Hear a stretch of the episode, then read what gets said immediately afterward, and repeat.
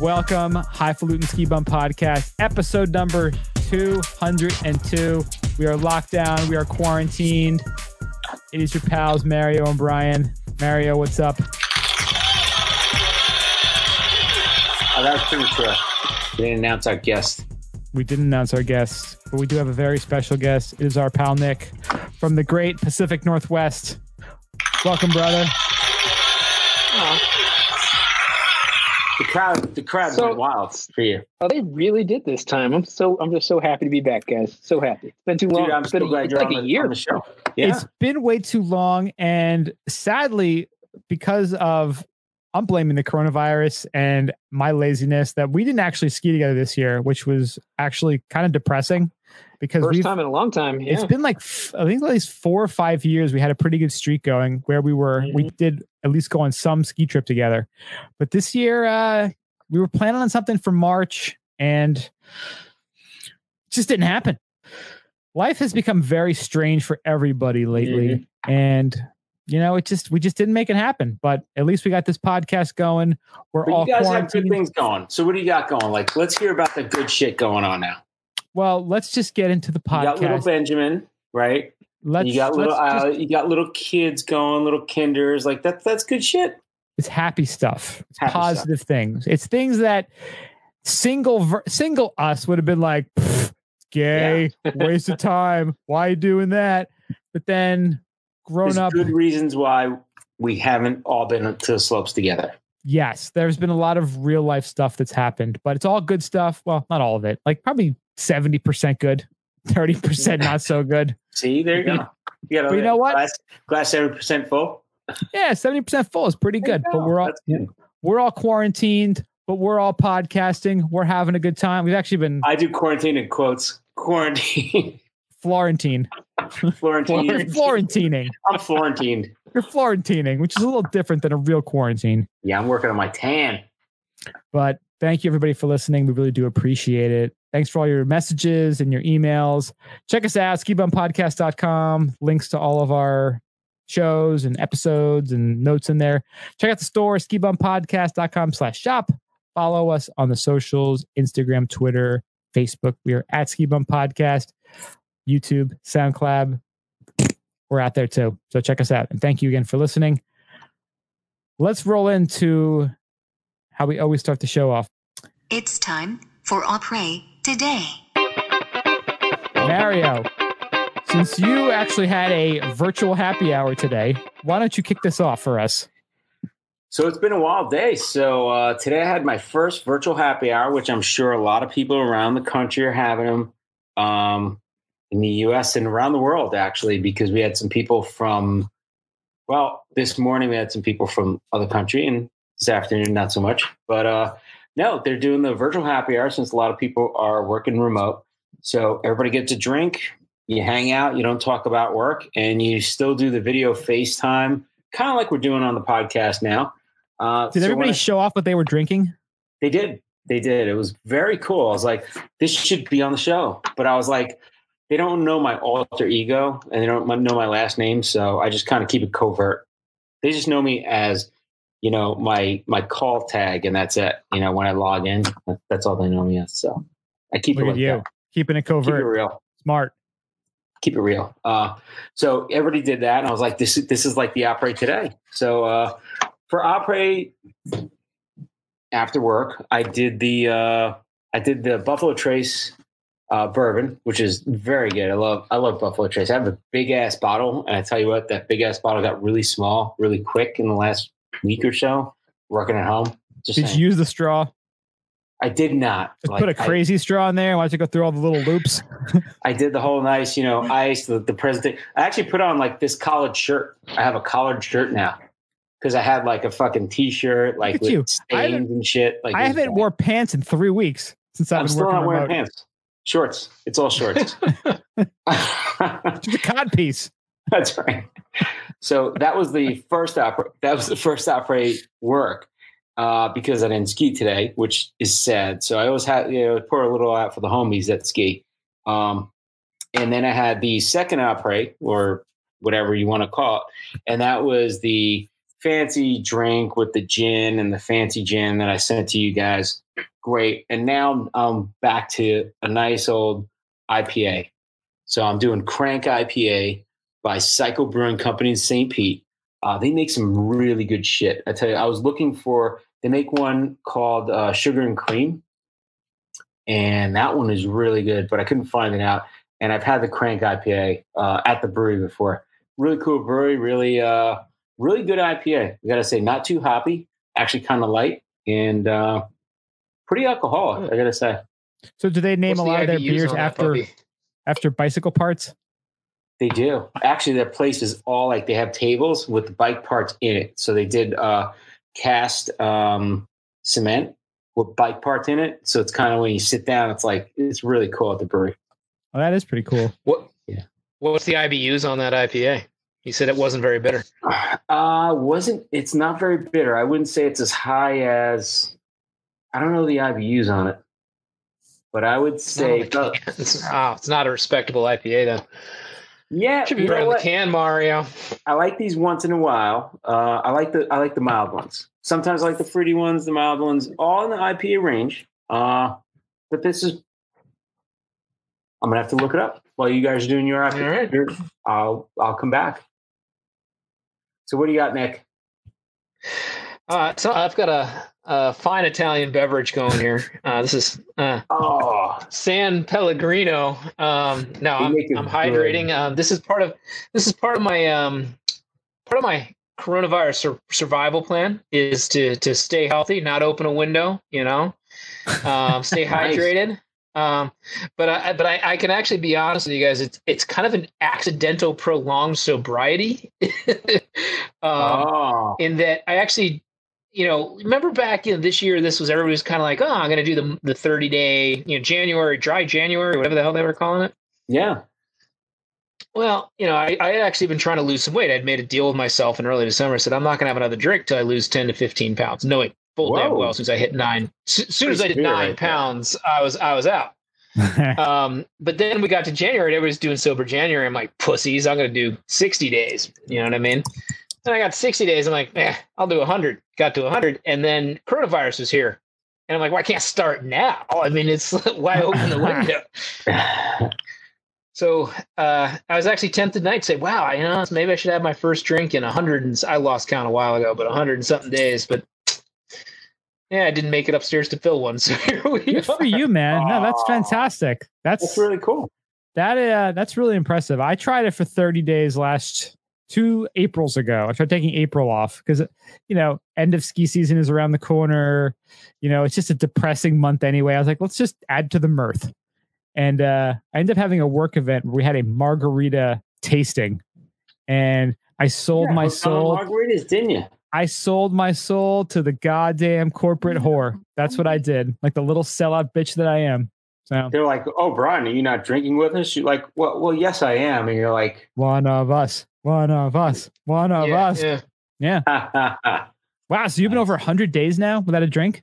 Yeah, I, I've actually kind of lost. I'd have to go. I keep the track of it at my workout tracker because when I was trying to lose weight, you know, I was counting calories and all that stuff. So I actually can look it up. But uh, yeah, it's 100 and something days at this point. Uh, and the Wow, weirdest, the, not the weirdest. you feel I think what the most interesting thing was I just went through a whole ski season without a drop of alcohol, like wow. end to end. What I didn't Damn. intend that to happen that because really the a ski ski season just season then? well, it ended on me two and a half months early. You know what I mean? That's like why, we had and you at wonder least- why.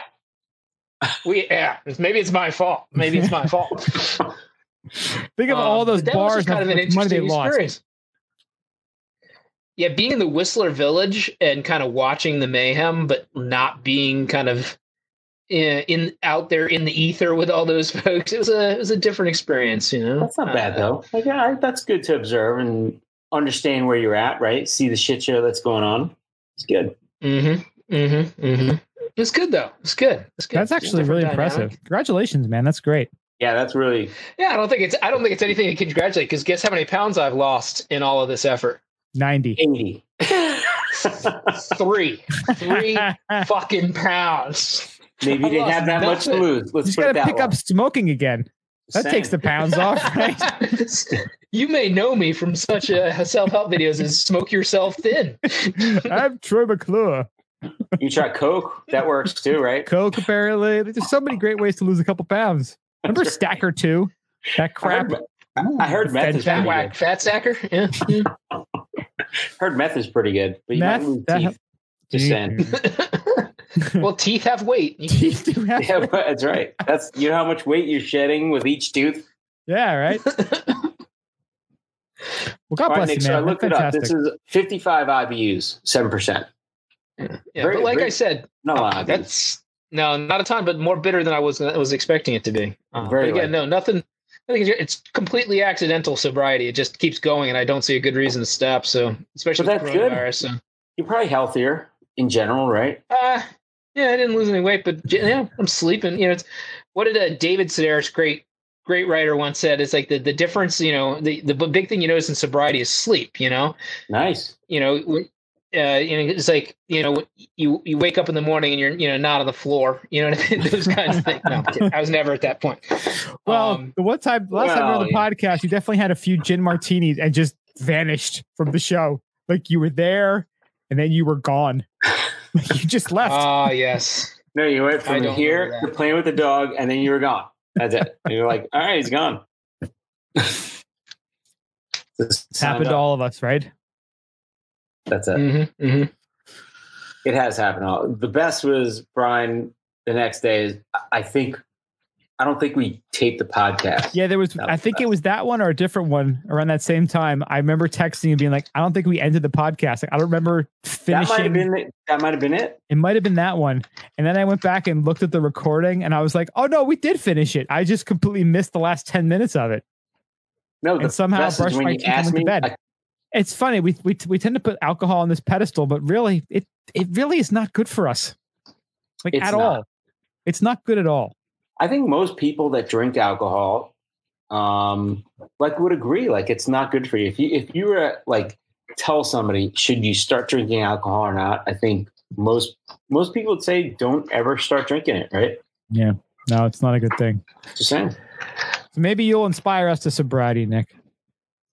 Ah, that's not my goal. That's not my goal. not my goal.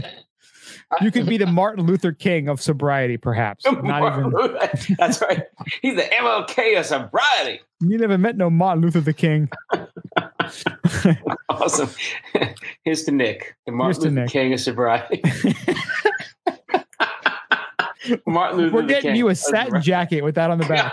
God damn, I love it. Whew. No, I, I even got cut off a little earlier. I meant uh, I don't want to misquote Sedaris, um, but I said but his, his quote about sleep was, "I'd squat down to pet the cat and wake up on the floor eight hours later," and that's that, that's the big difference in his life. That's awesome. Touche. All right, Brian, what do you got? All right. So I posted on Instagram before that I have already started having my first drink and I'm already prepared. I've got a whole Manhattan bar sitting in front of me now that I'm ready to dive right into. But I started out, Aren't Manhattan bars closed? Boom, boom. poof, Just saying. he'll be here all week in his basement. It's the only Manhattan bar that's open right now. This is what I'm starting off with today. It is called Orbital Elevator. It is from the beer geniuses at the Burlington Beer Company up in Burlington, Vermont. And They I, make a good beer. that place is fantastic. I, I love the cans too. Yeah, their can can. their design language is actually really cool. They're all kind of this white label with this kind of geometrical pattern, reminiscent of whatever their their their beer name is. This one's Orbital Elevator, so it's got like some space theme and an elevator. Double IPA. It is a brewed with oat malt and flaked oats for a fluffy mouthfeel, hopped with Mosaic, Eldorado, and Simcoe for a tropical and fruity pebble paradise of hop flavor. And Fruity I would, Pebble Paradise. I would Damn. agree a Is that a breakfast beer? percent with this description. It's just smooth, it's tasty, a little hoppy, but not overwhelming. 8.3% by volume, double IPA, packs a punch. Nice. Acquired this at Okemo, Ludlow, uh, the, the brilliant beer store out, there. or are you good? No, it out. actually, no key string required. You just put it in your right out. car and you drive across the border. Sweet. No problem at all. Sweet. The border Amazing. wasn't a big crossing. You That was pre coronavirus, so things have changed. I don't know what's required now. I don't know if you got to just fire them up there, but use my amazing Yeti cooler. Got it back. Delicious. Yeti. Awesome. Burlington Beer Company. I, I think every beer except Uncanny Valley, which wasn't bad. I drank it in the shower after eating like Irish shortbread cookies, so my palate may be a little bit not in the best place for beer. cookies. We were staying at a place in Killington, and it's an Irish themed hotel, and they give you like Irish shortbread cookies as like a little thank you gift. Nice. Delicious, but not the best thing to eat before having a beer. So kind of ruined my palate. That's the only beer from Burlington Beer Company I didn't love. So Hmm. I have a Beekeeper upstairs, which is their honey double IPA, which is awesome, and another one from them Beekeeper. also got. Beekeeper is fantastic. Nice. But now I think I'm going to roll into that uh, Manhattan bar because we could all die from the coronavirus, and you know, Yeah. imagine I think having I'm rolling into a bunch of stuff. So imagine having Nick. I'm so sorry to do this to you, but imagine having all Oh, those. You're, kill, you're, you kill, no, it actually is not. Yeah. This is gross. you You gotta- so- not going to want this.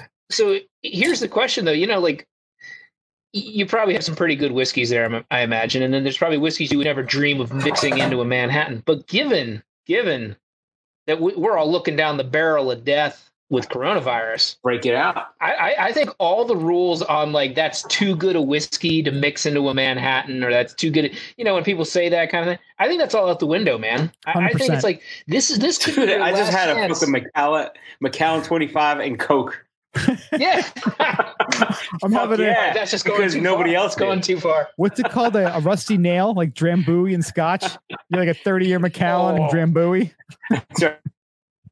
Well, this is my this is my go to. Nobody else- for- Why not? This is all the Coke I ever had. God damn.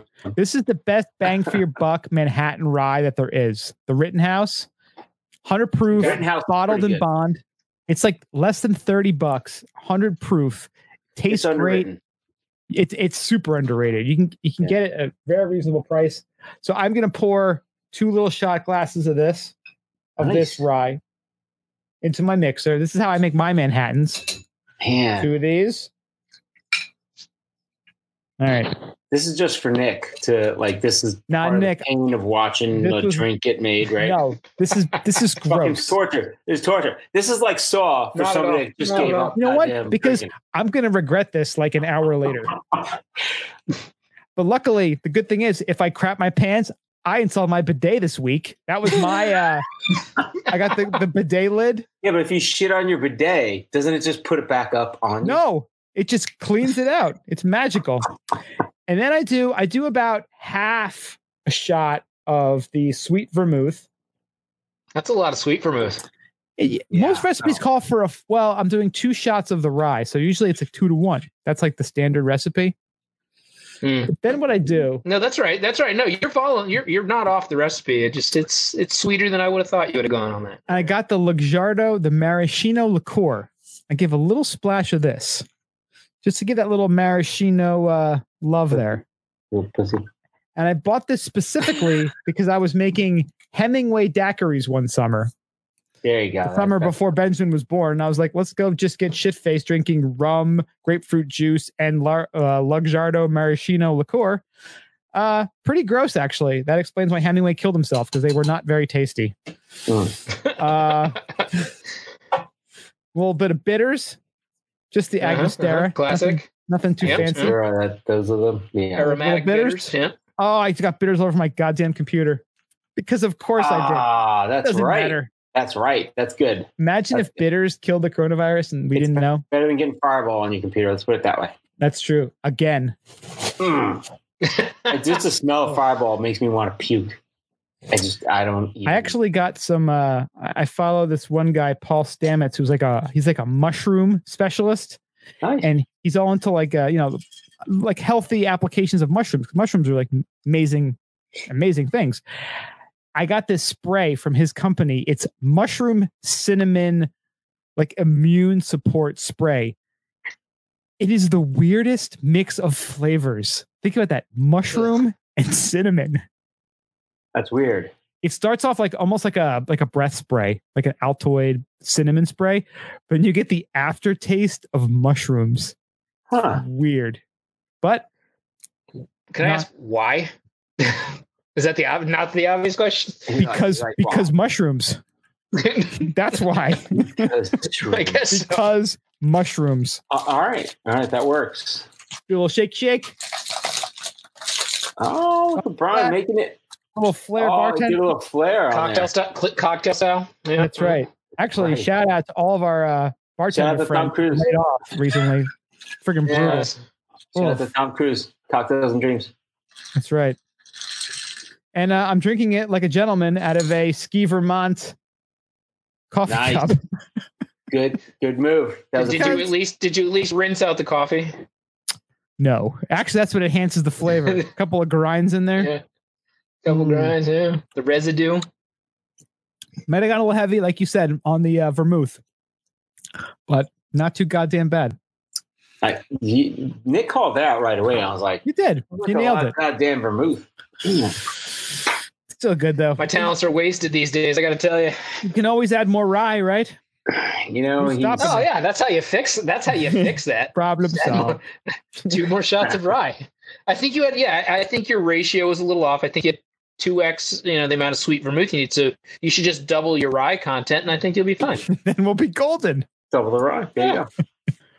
So All right. speaking of booze and speaking of the goddamn coronavirus, And speaking of it Vermont, looks like Vermont breweries are struggling to stay afloat as the coronavirus outbreak halts the economy.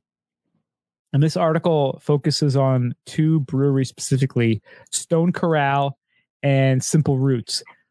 Uh, Simple Roots is in the north, uh, new north end of Burlington. And uh, you just you read the story, and the couple that's running it just had like a new baby girl on March 5th. They have tons of bills, and you know they're ready to get into their busy season, May through October. Tourists coming in, summer, and they're wondering now, like if they will be able to even make beer and stay afloat over the next few months. They're like, we can probably get through March, but we don't know what what's going to happen after that. And uh, the other brewery in the story is Stone Corral. Uh, and, you know, kind of a similar story. They have, you know, 20 full time and part time employees. They're now down below 10, reducing hours. Uh, food and beverages at their tap room is 65% of the income for the brewery. So, Oh wow. you know these folks like you know they had this dream. They uh they they popped in. They they did what they could. They were doing great for a while. And then all of a sudden like you just see not just you know obviously the the human toll is terrible what you're seeing but there's so many ripples now hitting so many other parts of the economy and people. And you just you you do what you can but like you at one point you just go like like what can you do to you can't help everybody like but you want to. And like Mhm. people like this like this got me thinking to you know probably jumping ahead to what we're going to talk about later but it got me thinking about my ski season this year. And i think about all the great people i met at restaurants at mountains at breweries uh, at ski shops like just the great people that you talk to. And you know you you want to check on all of them and see how they're doing and you want to help them in any way you can. But you know again you're you're one person and you can only do so much but it just it, it's just such a bummer to go from such a high like i mean we were all not thinking about anything like this 4 to 6 weeks ago. And now you see unemployment hit like 3 million people yesterday. And so many places are out of business or, are reducing staff. And it just to go from that high to that low so quick i mean it's it sucks it's terrifying it's horrible but like what can you do well, it's terrifying getting getting a small business up and running, right? Me being a former business owner, like that fucking it was terrifying. Like having everything on the line, house, like car, everything like you know, you you fuck up once and you're done, you know.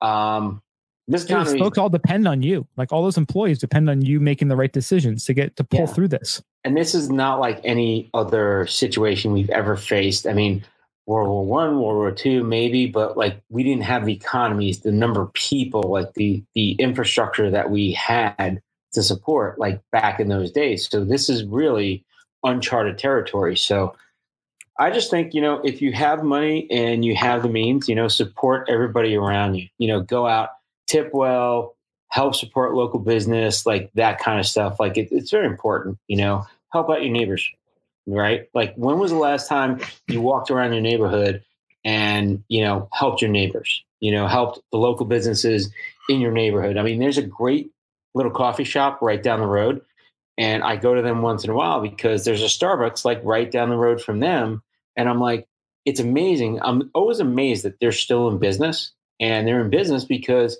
they're friendly they're local and they have really great coffee and starbucks is right down the road so i don't know you, you got to support your local business and, and people in your community i think it's that's going to be more needed when we come out of this whole coronavirus crisis thing than anything you know Yep. Well, I think that's the key. It's like you can't do that right now, right? And so th- these businesses have a huge cash flow problem, and they have even if they lay off their all their staff, so now all those poor folks are out of work, but they still have expenses, right? They've lost inventory. Probably most of them were shut down at less than forty eight hours in advance. I mean, you think about how much perishable inventory a restaurant carries, right? Maybe less so at a coffee shop or something. They got a lot of that gets thrown out. They'll freeze what they can. Um, but then you think about the rents, and I, I mean, I'm a little different story in Seattle, but I mean, I've I've talked to a few business owners over the years, and I remember one I think was it owns a little tiny bar, you know, bar gym. Um, what do they call that? Uh, No, B A R R E. paid tw- BAR, yeah, exactly. And it, they're, it's not a big place, twenty thousand dollars a month in rent. Whew. Mm. And you think that you know, you think okay, it's restaurants. They've got inventory, but they've got rent like this guy. But this guy also, a lot of those gyms now have moved on to the pay as you go model. You know, they're not all like Yeah. a fixed every month. The the income comes in. It's it's like you buy a pack of classes or whatever that may be. That that revenue dries up quickly, and they've still got a twenty thousand dollar a month rent that they've got to they've got to pay. Right, and you don't realize A lot of them how are- fragile it all is right and then Yep. You see these places closed for a week and then they're out of business it's like holy crap like everything is that fragile you know Well, right, and you think about it, it's like uh, you know, you have a, if your business slowed down, you know, but you're still covering ninety percent of your fixed costs. You know, yeah, you're hurting, you're losing some money, but you know, the business owner can can bridge that gap for a while, keep keep their employees, you know, employed and, and on the payroll. But when it goes to zero, like when suddenly you're footing the entire Overnight. bill yeah. overnight and for an unknown period of time. Like you start pulling out of your savings and it, okay you're going to pay the $20000 rent one month two months? I mean in reality it could before somebody's comfortable i actually saw some data on this from a pretty reputable firm that does uh, research and they, like it could take three to four months before the average american's comfortable going back to a gym. Um, Wow. or f- it might have been more than that might have been four to six you know gyms are dirty with all not exactly the cleanest Yeah. But you start to think of the outlook for these these business owners where like at a restaurant a bar when are folks to be comfortable going? It's not a matter of when the trump suddenly says "Eh, okay everybody go back to work or it's all okay. Okay but will customers come back? No they'll probably crawl back. And so this could be very many many months of trying to cover huge cash flow loss. And i know that a lot of banks are saying they're going to help out and the government's saying it's going to send everybody checks. I just don't see that happening or covering enough I think we're going to lose a huge chunk of our small businesses. I think that I think the percentages are going to be staggering. Yeah. yeah Yeah, it's super imagine. unfortunate. And you know, one thing we kind of were talking about in our uh, our text string today, the three of us, you know, we're talking about you know Airbnbs, and I've been seeing some some research and data that people are saying that a lot of folks went way over leveraged in terms of their Airbnb properties in tourist towns. You know, New York. I know Seattle's had it really bad with rent.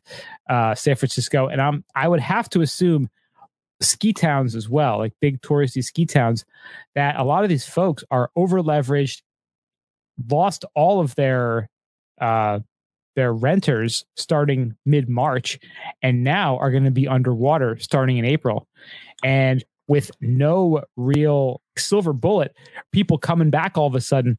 I mean, there's nothing. I mean, when are they really going to get those those people traveling again? I mean, it's going to be months. X factor, Like you have these places. Mhm. Why do people want to go to these places? Because they're open. Right now, there's nothing open. There's no sporting events going on. There's nothing. Right. There's nothing happening. There's no concerts. Yeah, exactly. You know, I mean, so until those open Those- up, you're not going to even have a business to like, s- you know, be in support of that. You know, And I'm guessing, I'm guessing. I mean, nobody knows, right? We're all just kind of throwing darts, but I'm guessing that those big, large crowd events that bring people into a local economy, like I think those will be one of the last things to return to normalcy. You know, is I don't think it's going to return to thousands of normalcy, though. people. It's going to be a Except new Florida. normal. No, but it's going to be a new normal. Like in general, it's going to be a new normal. You have an event, they're gonna they're gonna craft it a different way. They're gonna like control the crowds a different way. Like things are going to be a little bit different, right? The way you check people coming into a, an event may be different. It might be maybe you don't have you know eighty thousand people in a crowd. Maybe you have half that, and you separate the crowd a little bit different. Like I think things are going to be a little bit different. If not, people are going to act a little bit different. Well, they're saying now that Mardi Gras may have been a huge catalyst for spreading the coronavirus because Oh yeah, what was that? Like like mid mid February, mid late February, uh, before it really got the the headlines and Yeah. the attention of a lot of folks, and they were all people there in New Orleans, Louisiana, just partying, and that may have been a uh, a big a big hub for that. Well, that's one of the reasons they say Iran has like a big spread because they didn't want to squash the election, so they let people come out in crowds and vote, and they all got corona. You know, Oof. I don't know. I what are you going to do with this election, right? What are you going to do with the next election? What are you going to do with the next Super Bowl? Like, it's all going to happen. Like, you know, the Olympics. You have people from all around the world coming in one place. Like, that's the worst thing you could have happen right now. And you know what? Every year since we started this podcast, we've said we're going to Burning Man. Guess what? We're not going to be able to go anymore.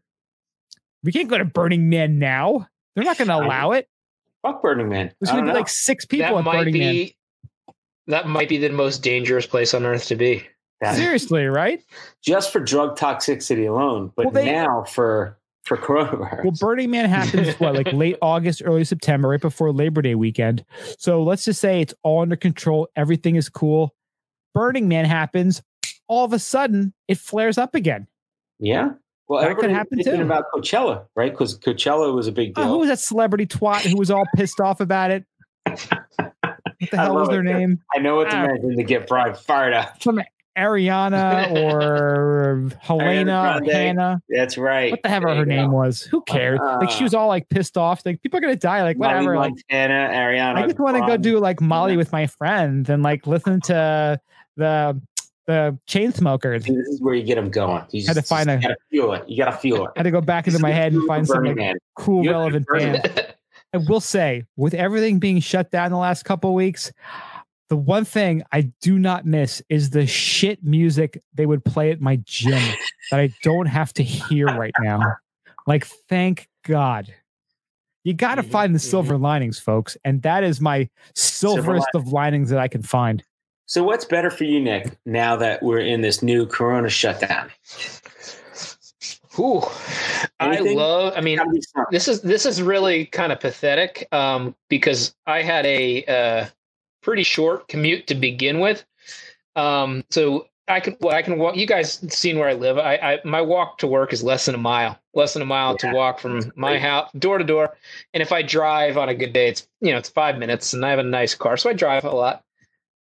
I've lost that commute, and for some reason, I am so stoked that I don't even have to do that incredibly pathetic. And I'm, I'm saying this with, with Brian, like right here, who's spending, what did you say, a couple podcasts, like $650 a month, Six three hundred hours a day. fifty dollars for Working for three the hours man. of commuting. I just want to say how ludicrous that is, first of all.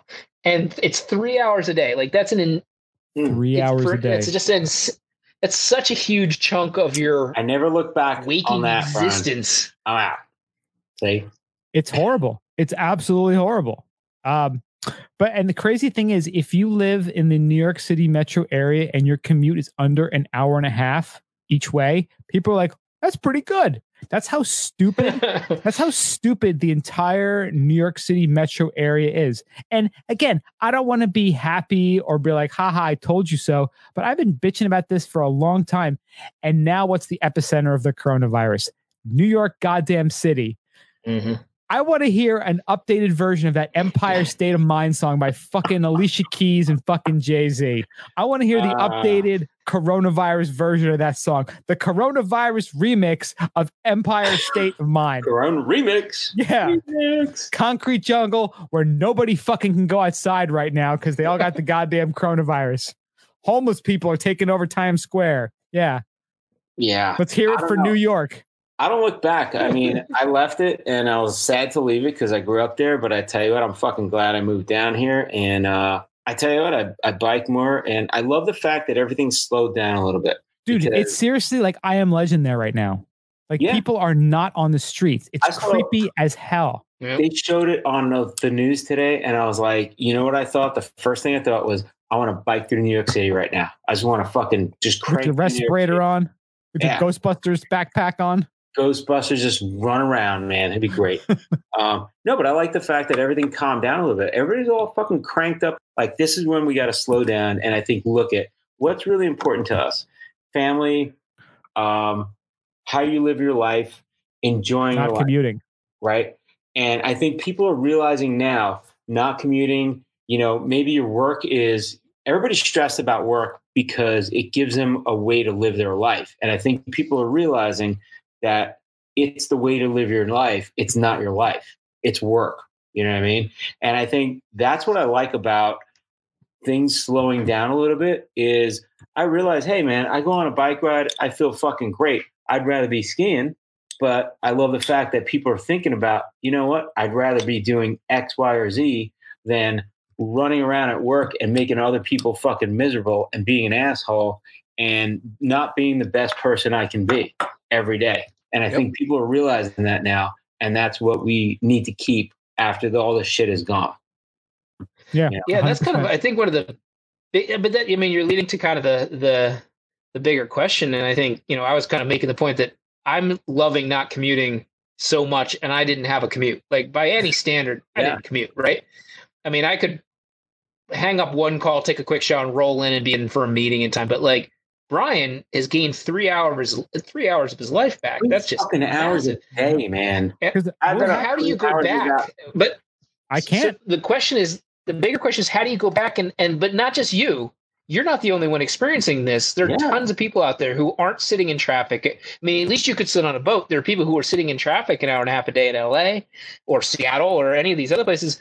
What's how is culture going to change when people suddenly have to go back and realize once m- maybe for the first time in their professional lives, shit, this sucks. I don't want to do this anymore Yeah. and because once you taste not doing it once you realize there you go once they start to do this mental math and they they get that quality time with their kids they're home every day for dinner Hour a, a year that you're fucking gaining from not commuting.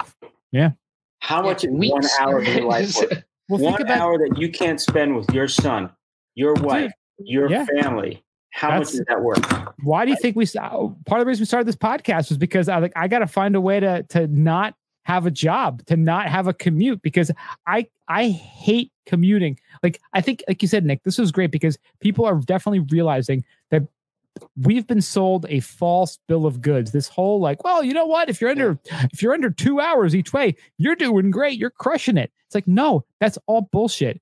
This whole like you have to be in a city, you have to live in a city, you got to live in New York, it's the place to be. It's all bullshit. We can all most people are non-essential. But we've all kind of figured that out in the last couple of weeks. We're Not even non-essential. non-essential. Why do we have the technology that we do today? Everybody, almost every company has had all the technology that is being instituted in place to work 100% remote. Why have we not been using it? well, they'd give you that bullshit think- line that they couldn't. You only can Well- do it one day a week. You know, we really don't have the technology to do it. It's like, I'm pretty Yeah. sure the last Yeah, three you- weeks we've all been doing it and we've been fine. Yeah. yep I've actually showered more being home than I was going to work because I would, because again, because of We're my, healthier. because of my commute, I would wake up and go, fuck.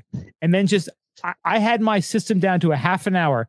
I wouldn't even shower. I would just go brush my teeth. I would throw on some deodorant, make my coffee, and go.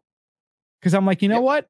I'll shower at work. shit, you shit at work. You shit on the clock. That's what I'm saying. Dude, No, but that's I would- three I hours would you just- get with your family, making a meal, hanging out, having another cup of coffee, just whatever. It's fucking that is golden time, man. I'm Yeah. telling you. One million percent. You're absolutely right. And it's it's really made a big difference. And you know, I know the the kind of the stock market, the economy, everything's going crazy. One thing I would be terrified to invest in right now is commercial real estate because, like you oh said, God. like Oh God. all these overpriced apar- uh, office God damn it! I, I just put my whole 401k in that. In metro areas like i mean new york seattle san francisco all these areas with crazy expensive uh, commercial real estate are starting to they, they need to realize now that that's probably not worth it anymore But when you could all be remote Commercial real estate, you Mhm. could turn it into residential with a snap of the finger. Boom. Yeah, but n- no, you can't. But why would anybody want to live there? Like, why would anybody want to live want. downtown if you don't have to work there anymore? that's right? the only reason why people live in Well, shitty little file cabinet apartments is because the they're close to their job New York, it's because it's a place to be. Now where do you think Well, I think Nobody should live near Go a ahead, ski Jim. area because it's not good. It's not healthy for you. Everybody well stay away that's from the scary areas, thing Move away from that so because we're going to take the bullet for you guys and live near the ski areas, near the beaches, live like near, near all the good shit because So let's say nine months have passed. So we're talking the end of the year. We just the day after Christmas. We're talking the day after Christmas 2020. it's like living near lead paint or asbestos. Would you Let's want to live near a ski area? No, fucking stay away from it. Yes. Like this is the shit that we're willing to go and sacrifice ourselves. We're the frontliners. So let's say let's say shit gets crazy the next four months and then things subside. We're sitting there after Christmas and we all are full time remote and can live anywhere. Like like where are we going? Ooh, ooh. I've been thinking about this nonstop for three weeks. Yeah, I'm gonna have a crystal Oh, palace. wait, did, I, did I just riding spit that out? Sorry, I was I was a little too quick with that. wasn't I've been I? thinking about it for three years. Yeah, but it suddenly became like possible to not have to leave your current job, right? Like Yeah. not that maybe maybe we should anyway. That's a whole different discussion. That's another six podcast. That's but- once you're drinking again, we'll have that conversation. but let's like but we can take that variable. I mean that's a pretty difficult variable to break away from but we can actually break away from that scenario. Like normally it's like if you want to go do a remote job you got to find a company that tolerates it. It needs to be a role that tolerates it within that company. I mean there's all these factors and then even then it's kind of like there's pay scale and all these other things that kick in that maybe you're not doing as well as you were doing if you had that flexibility because a lot of those jobs maybe don't offer the same compensation because they assume you can go live in I don't know, central Pennsylvania or something like that, where there's a lower cost of living. Ski resorts don't have that, right? But let's say you were able to take your New York City salary, right? And you were able to take that and put yourself anywhere. It wouldn't affect your progress in your career. It wouldn't affect your compensation. Uh, wouldn't accept the brand name that you get to work for. Like all that's out. This is really just a. We actually are free to make this decision based on the one variable where I just want to be. Everything else stays constant. We've never had that in Yeah. front of us like we do now. This is really unique. Yeah, and uh, I I will say that this coronavirus outbreak and my current family situation has made me think a little differently about this because one of the priorities in that list is not just being near great skiing and like I want it to be relatively remote, but I'm also valuing having a good university and hospital system. Like that's playing Mm. into that's playing into the equation a little bit more than it ever did. I'm really glad you brought that up because I've been thinking about that a lot. When we knew that we were kind of we could work from wherever we want. It's probably going to go on what through April. And you know, it's like Pagosa Springs, Pagosa Springs, a town near and dear to my heart. I've been going there to ski Wolf Creek and see my family for well over 20 years. Um, it's a town I know like the back of my hand. I watch real estate there. I've almost bought property there a couple times. During the last recession, I almost grabbed a 45 acre plot. Holy crap, was that the biggest Blew miss it. of my life? Oh Big my miss. God, did I Still blow gonna it? miss. We could have been we Um, could have had a Unabomber podcast going on right now there. we we would def there'd be yeah that oh, God I can't even go there right now. Could have been Um, in, in Brian's camper saying, "Hey Nick, you're right? Park here, bro. Got my tidy whities, I'm making meth. Like it's you know, Make meth. All right, just stay But- on the back corner. All we're right. living in the now though. We're living in the now. But but to that point, you just said schools and healthcare, right? So I've had a couple aging relatives in Pagosa, and when they really needed help, they actually had to leave Pagosa. They had to go down to Durango, or if it was really bad, they had to go up to um, to Colorado Springs because the healthcare. It's a tiny. They finally built a new hospital, but it's tiny. There's a handful of beds, and, and in a situation like it could get overwhelmed. extremely quickly. And then besides that, also you talk about you have kids in the schools. Like I think what is I can't remember what is the school rating on like Zillow and Redfin called? Like there's a centralized, you know, there's a score t- one to ten. Yeah. The, the rating on the elementary school is a two. A Yeesh. two. I've actually never seen a school with a two. Homeschool. Have you? it's, pre- it's Um, almost and- impressive how bad it is. and and you know I, I don't have any experience with the school district there. I, I'm just reading what is on Redfin or Zillow or whatever. So I think Zillow was a school the site I was looking at. So I'm not judging Pagosa. I love you. I'd move there, but. Uh, but when you start to think about those things, like some of these great little towns, you start to look at these other factors like that, and it's like, oh wow, I'd never even thought about healthcare. You know, at our age, we're healthy. It's kind of, oh crap, you're right. Like any sort of incident, and that that place is overwhelmed. There's just there's too big a population in this one tiny little hospital. Yeah, but you So look at why what's like you know, having happening a now, and, and hospitals getting overwhelmed right now. Right. yeah, you want to have like a good university system with a good you know medical program. So at least you have like a lot of young, you know, new doctors, interns that are you know bringing the the new sort of knowledge, new education to those fields. So, you know, of course, the default answer for me right now is like Salt Lake City. Because again, you have mm-hmm. all these ski areas right around. You have a bunch of universities. But you if have, you're living in a camper, can't you just drive to them? see, that's the problem. See, you come from a very different point of view. See, like just, just drive out. wh- I got to think about school systems too. I got to think, where is this? Where's School? my Aren't little you guy? to homeschool? I thought you were talking homeschooling. Well, That's the way to go. That's what everybody else is doing. They're homeschooling right now. Well, this this week, uh, or the last three weeks, has definitely been eye opening for me. Um, Well, all the kids are going through like so. Bodie starts homeschool next uh, week, and it's like they're all going to do virtual school, and I'm like, you know what? Why haven't you done virtual school before now? Like, I'm great you invested in the technology, but think about how much money has been invested in having this technology and licensing until now, and they never used it. And I'm like, so why'd you get it in the first place if you never used it or intended to use it? You know what I mean? I'm still leaning towards eventually homeschooling, but then again, I I have a lot of my I'm manifesto. It's talking in there. school. I'm not talking Will actually? No, I'm I don't talking. trust you to teach somebody. No, I'm joking. I'm talking homeschooling. We're gonna go hunt elk. We're gonna ski. Like that's. I'm thinking like what I. That my, is fucking gym class. I, I'm that's. talking actual schooling. uh, what are you gonna learn? School. the indoctrination the government wants you to learn, all the nonsense bullshit. Not The about starting alternate. You're LLCs and writing school. things off. They don't want you to know all that shit. But anyway, one of the best talk about homeschooling and being home with your kids. One of the best quotes I saw this week. They said, "If there's a baby boom in nine months, it'll consist entirely of firstborn children." That's awesome. well, that was fantastic. People are like uh, so many people again in the New York City area. It's like I'm going to have a kid. I'm going to take my whatever allotment, six months, four months, whatever my company gives me, and then boom, chuck it into daycare and go back to my job, which is so important. Non-essential, of course. And now they're actually having to be home and parent their kids, and they're freaking out because wow, this is so much harder than my bullshit so and so and so vice president job at this bullshit bullshit company. They're probably like, they just don't go away. I can't just drop them off. They're fucking here every day. Yeah. And you really start to realize, like, you know, full time, like at home parents, like, that's a fucking job, man. Those little monsters are just nonstop. It's like zombies. It's like a zombie apocalypse. They just keep coming at you and coming at you and coming at you until their nap time. And then they're down for like an hour. And then it's back to the same thing. So what I hear from people that work in the big city that are on these conference calls, they're like, I can't wait to go back to the to the fucking office. I'm like, why? We don't have to be in a, like I have to get away from my family. I'm like, oh wait, that's your own personal problem. We don't have to do it. You fucking have to do it because yeah, you don't want to be at home right now.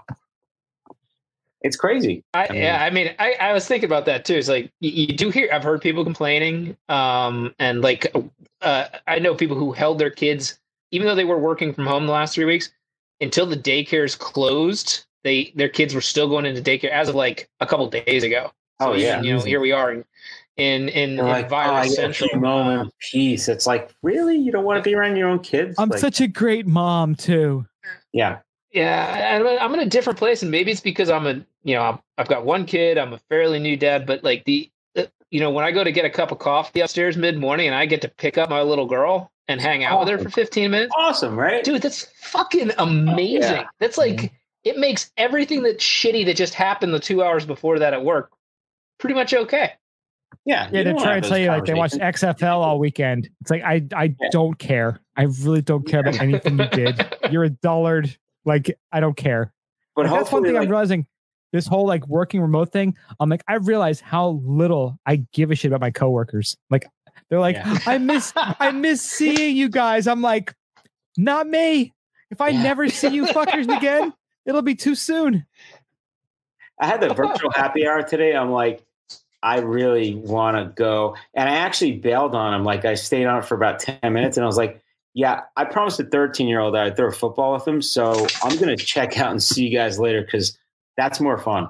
You know, Exactly. Yep. why not? I mean, it's fucking. So even after everybody goes back to, to work and they're like at the office and all, I hope they fucking miss it. And I hope they say, hey, maybe we should all work at home, uh, home again. You know, I don't know. It's what Yeah, I- this is now. I've been talking a lot of shit about me retiring this year or next year, and this working from Oh, home you're thing, letting it slip again? Oh man. Now it's next year? dude. Dude. I, am such. Ah, slippage. it was going to be 2020. It was 2020. Well, I did not expect the coronavirus to destroy my portfolio. Which is yeah, I unfortunately- think that's the I think I think we get a pass on that one. I It think didn't you're right. Aztec I Warrior think, on uh, there fucking on Black. Black Swan ass bitch event happened. You know, I get that. You get that mulligan. But Yeah. yeah, like seriously, like everything that I they're like, aren't you gonna miss having somewhere to go on a Monday morning? It's Nope. like, yeah, to the ski slope. That's what I'm gonna miss going. uh, That's where I'm gonna go every morning. So I'll have plenty of places to go, just not to some stupid shithead job with a bunch of douchebags. Yeah, and I, I think there's just people that derive energy from it. I don't think any of us are that person. No, but why do you think we're doing this podcast right now? Like, Yeah. really, this is what we were born to do: was to just talk shit, to ski, to talk shit about skiing, and to uh. The only problem is it's like the underpants gnome in South Park. You know, it's like steal underpants, question mark, question mark, profit. There's still those two question marks right there before our, our little uh profit scenario. I don't happen to Mario. He just got all Floridian on us and uh seems to have left the conversation. What are you gonna do? God works in mysterious ways. No. Well, I, I do want to conclude to say I, you know, I think maybe it's just I'm getting old, but even thinking about this, like kind of, and maybe I was starting to realize that how we felt about like it, it didn't even take this, you know, being sequestered in our homes for me to realize like what gives me energy and what doesn't. I've even started telling my direct reports, like when I when I have my one on ones, I just said, I don't derive energy from this. you know, this this isn't fun to me. Just do a good job, get me out of here on time every day, and I will support your career all the way. I w- I'd rather be with my kid. I'd rather be on the ski slope. So let's all just kick ass at this so we can spend a hell of a lot less time here and a hell of a lot more time doing the things that actually make us happy and give us joy. That's and perfect. I think I've shared some of the videos and stories from some of my directs with you, Brian. These, like, I think something like 80% of my team are hardcore ski. I mean, it's Seattle. Everybody skis, right? yeah. A couple of these guys are jetting off to Park City every weekend because they have houses there, or jetting off to Salt Lake. Uh, Salt. I'm sorry, I already said Salt Lake. Um, where's the other one? Oh, Sun Valley. The other one jets off to Sun Valley every week. These are people. They they're the same way. They just we want to get this job done during the week as fast as possible. Cut out early on a Friday and do something else and not think about it again. And that's our motivation. It's not climbing the ladder or you know impressing everybody around us. It, it's something completely external to that. And You get to a point really where you're just, like, wow, we don't even need the interaction. yeah, you get to a point where you're like, I, I do all this work, and is the payoff really worth it? And it rarely ever is. I mean, when is it you put all this work in, and oh look at look what I did, and I, there's extra work, and there no one really gives a shit.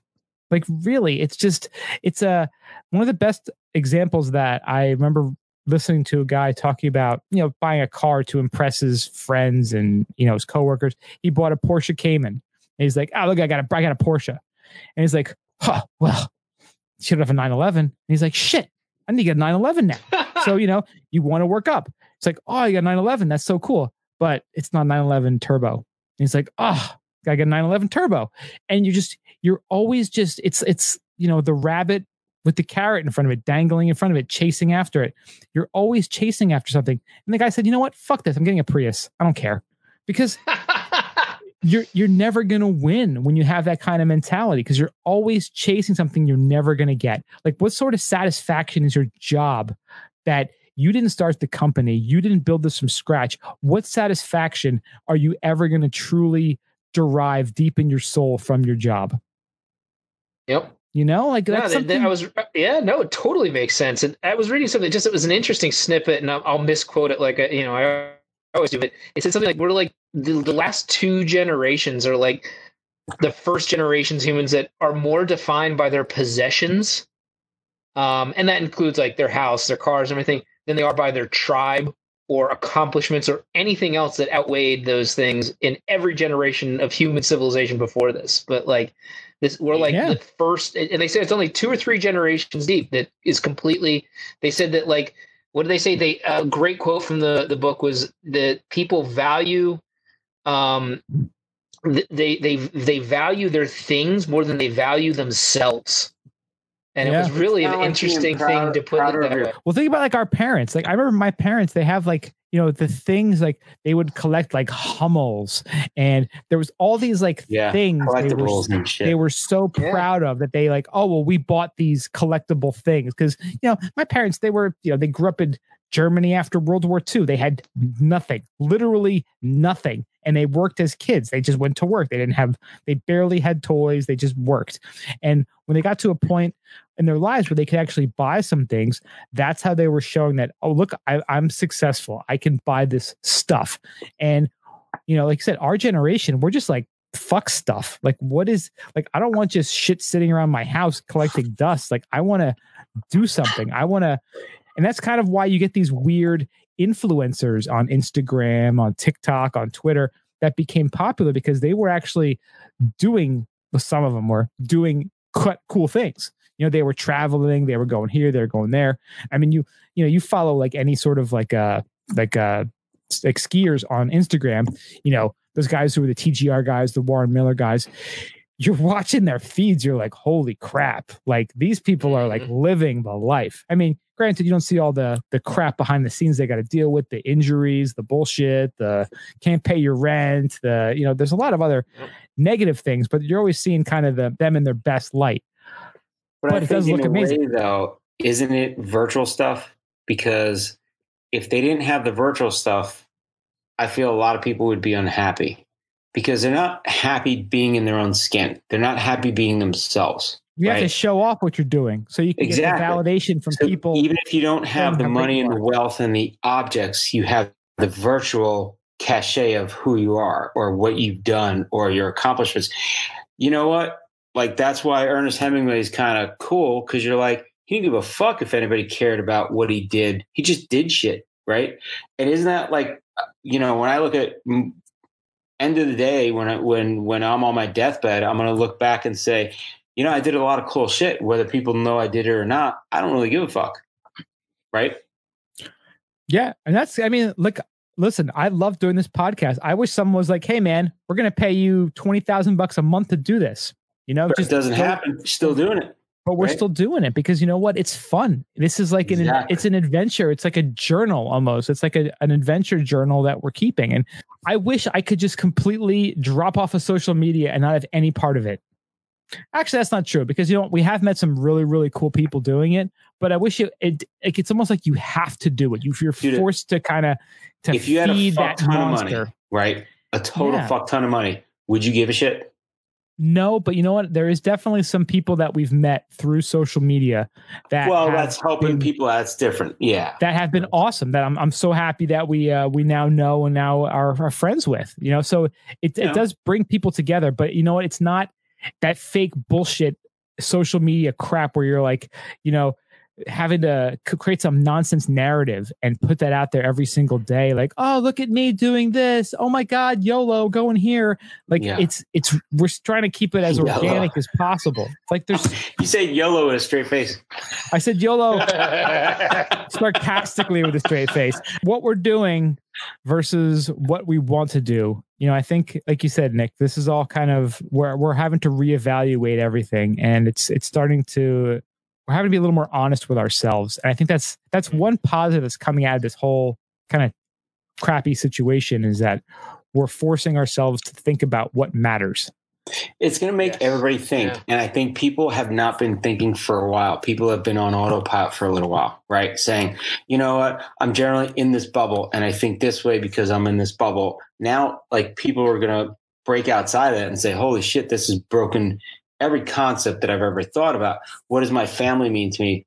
What does where I live mean to me? What does my job mean to me? What does having possessions mean to me? I think that's all in play right now. And I think it's good for people to have that conversation with who they're with and, and themselves, you know? Yep. Just like Fight Yeah. Club, And you you- are you not need- your job. Yeah. You're not your underwear. But when would Yeah. that have happened? You know, it comes to a crisis. It comes to a moment where you think everything might end. You know, like think about it. Like you, you really realize how fragile life is on this earth when shit like this happens. And I think you need to think about all the things you put in your life and that you're part of. And I think people are thinking Yeah. about that now, and it's good. Right, because you need to break the cycle. Is all I was thinking, and it's just like Right. it's you, like I'm thinking about you know people I worked with who have gone home because you know to their families to you know they're living with their parents for the next couple months and they're working from there, but they've just realized like wait I live alone. My only social outlet's going to a bar or restaurant you know with friends, and my family's really far away. And it's like suddenly when it came down to what's important, they just got on a plane while they still could and went home to their families to weather the next couple months Yeah. uh they and they broke but would they have done that you have to say like to mario's point like if there hadn't been something major to break the cycle to say like it, you know where every day you just wake up at you know 7 a.m you like I said, Brian, you, you grab your coffee, you're on autopilot. The next thing you know, you're in the office, and the next, you know, you work through your day and you go home. And it's like, and every weekend comes on, you go, well, you know, I got to get back by Sunday because I got to go to work on Monday by 8 a.m. I got a, I got a big meeting or whatever. That cycle, it's like you become so trapped in what's next, what's next, what's next. You never take the time to think what's important.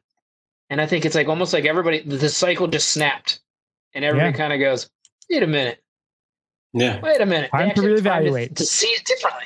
Yeah. I, I I think it could inherently change so many things, especially if it if it goes on a long enough time. Um, I think you make people better people, especially to each other. The not taking for granted the a lot of people you live around. Like, no, but I mean, like, you know, you live in a neighborhood, right? Like, like how often do you talk to the people you live around? Like, Dude, I had two, we had two a new lot fa- less now. we had two Yeah. new families move in like right across the street from us, and we haven't talked. They moved in February, Right.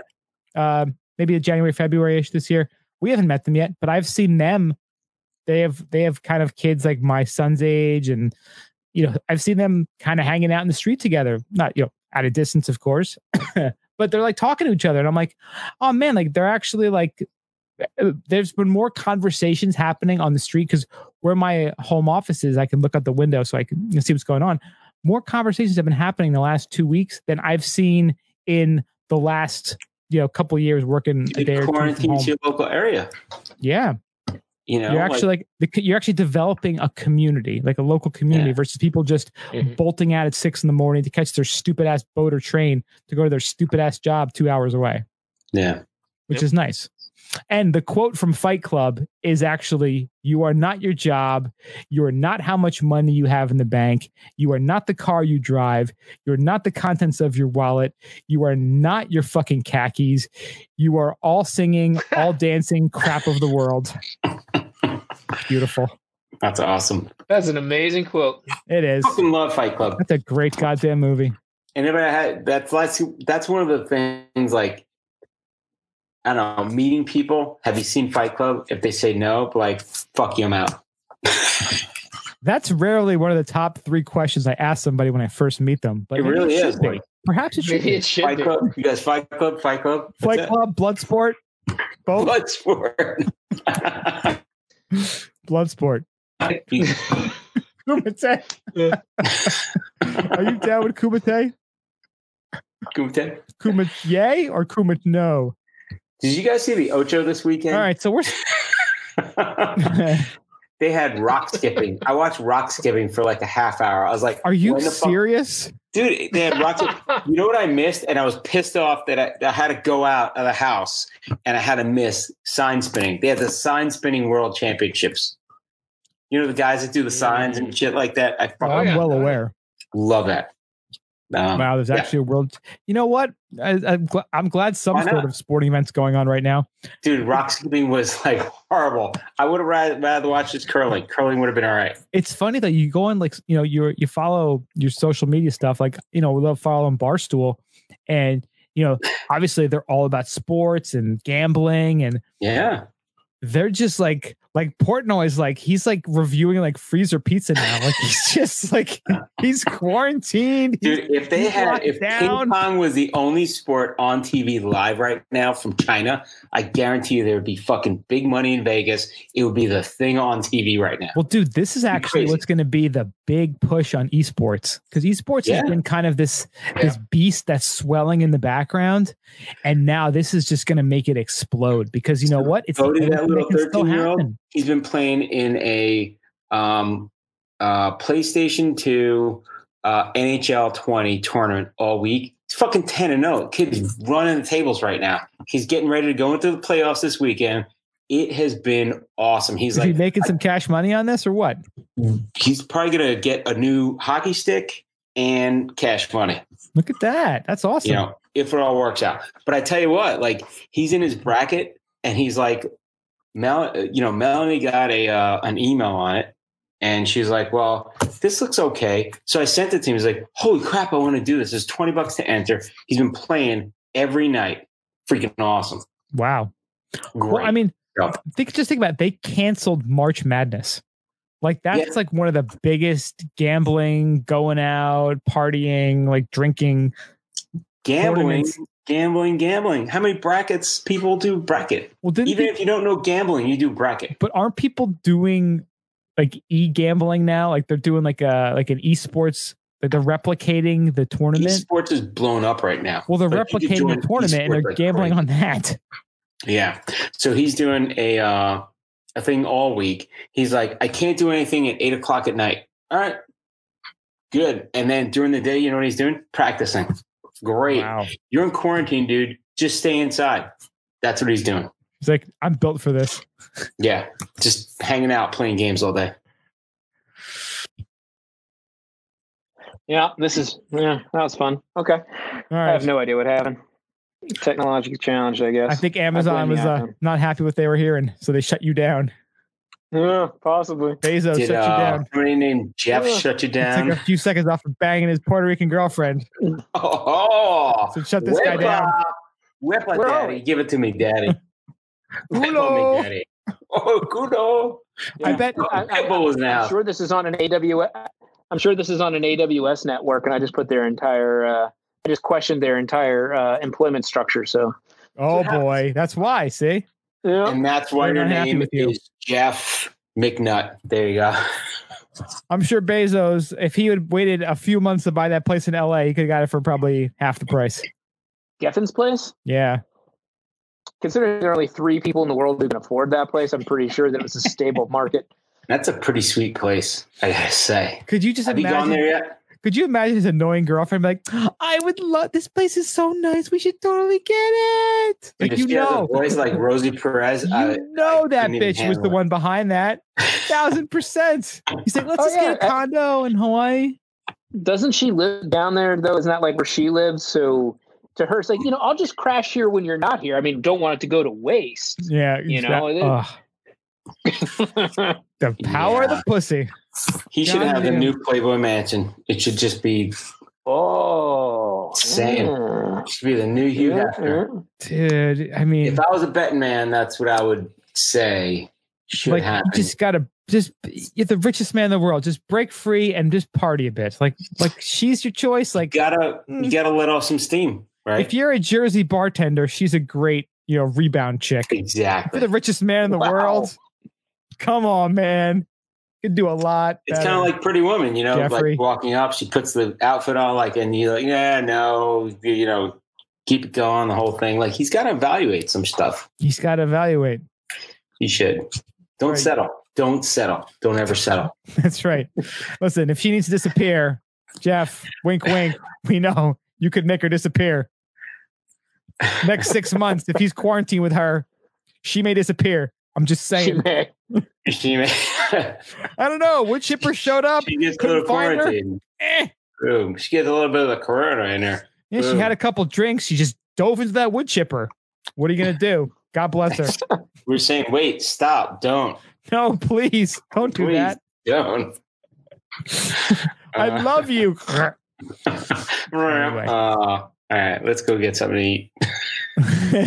Is Postmates working still? All right, let's order that. All right, let's go. Make sure there's a uh, cam witch on there because I don't want to know. I want to know who's touching my food. All right, so we were kind of still in the operate today, an hour or Is that so where we later, were? but it's all good. We this is going to be the four-hour episode. This is the first of four parts. rumor is the gondola has been cleared for quarantine right now. Let's get into the Genjula. So it turns out that certain marijuana dispensaries in some states have been deemed an essential service during the coronavirus lockdown. Of course. That's a beautiful thing. California, where recreational weed is legal, cannabis has been deemed an essential medicine for residents, and dispensary operators are allowed to stay open provided they adopt social distancing rules according to the state's Bureau of Cannabis Control. Now, Massachusetts has a different way of handling it. They have deemed marijuana not essential, liquor still essential. They actually shut down for recreational, but are still open for medical. Seems like a lot of Hmm. other states are doing something similarly to that. Illinois, Maryland, Michigan, Ohio, Oregon, they've loosened restrictions on medical. They're allowing patients to get their uh, their medicine curbside, Curbside. I love that. You get curbside. which is nice. weed. Which is nice. So they're kind of handling it like a restaurant would. So you you know you order, you place your order, you roll up. Now, have you guys done any of the curbside pickups yet during You can drive up, but I like. Brian's roll up. You got to roll up. No, a couple places by us had have- everything delivered to the front door, man. I'm in downtown Seattle. Like everything comes to me. For you, it's easy. Nice. It's nice. Yeah. There's a couple places by us that have the curbside pickup. I haven't tried it yet, though.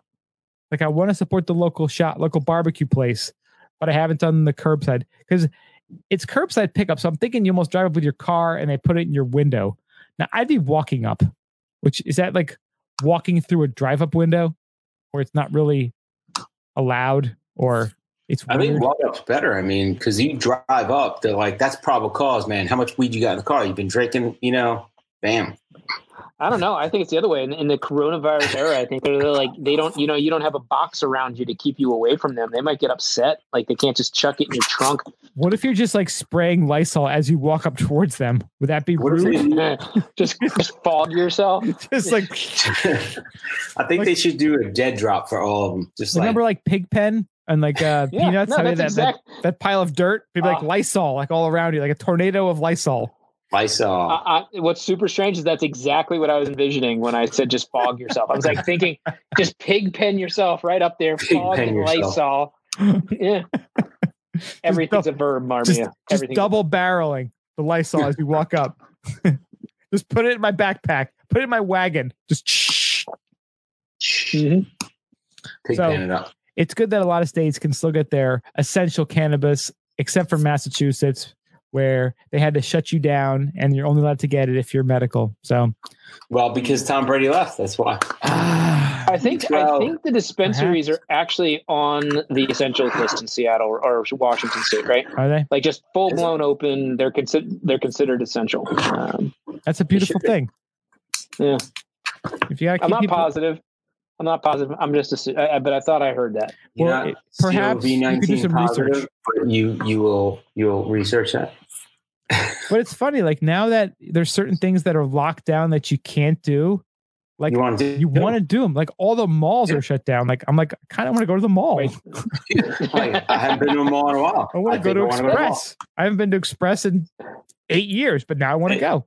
There you go. I think it's because of. bi- I think you want to go because of big snow. I think you're just sitting there thinking, Oh, you know, yeah. it could be. No, you were in your head thinking it could be July. It could be 90 degrees outside. All the snow is melted everywhere else in North America. But I can ski because I live in Jersey. Like I think that was in your head. I think you had this sense of invincibility I think and then uh, an wanna go apocalypse there, happened that actually stopped that. Oh, fuck yeah, I do right now. Arrogance, arrogance. Come on. dude. We actually Big were talking about. that guy. What the? What is We're he actually- talking about? We're actually planning a halfway to winter party in August Yes. to do that I'll at there. Big Snow. Big snow. I will Country be Big there. Snow.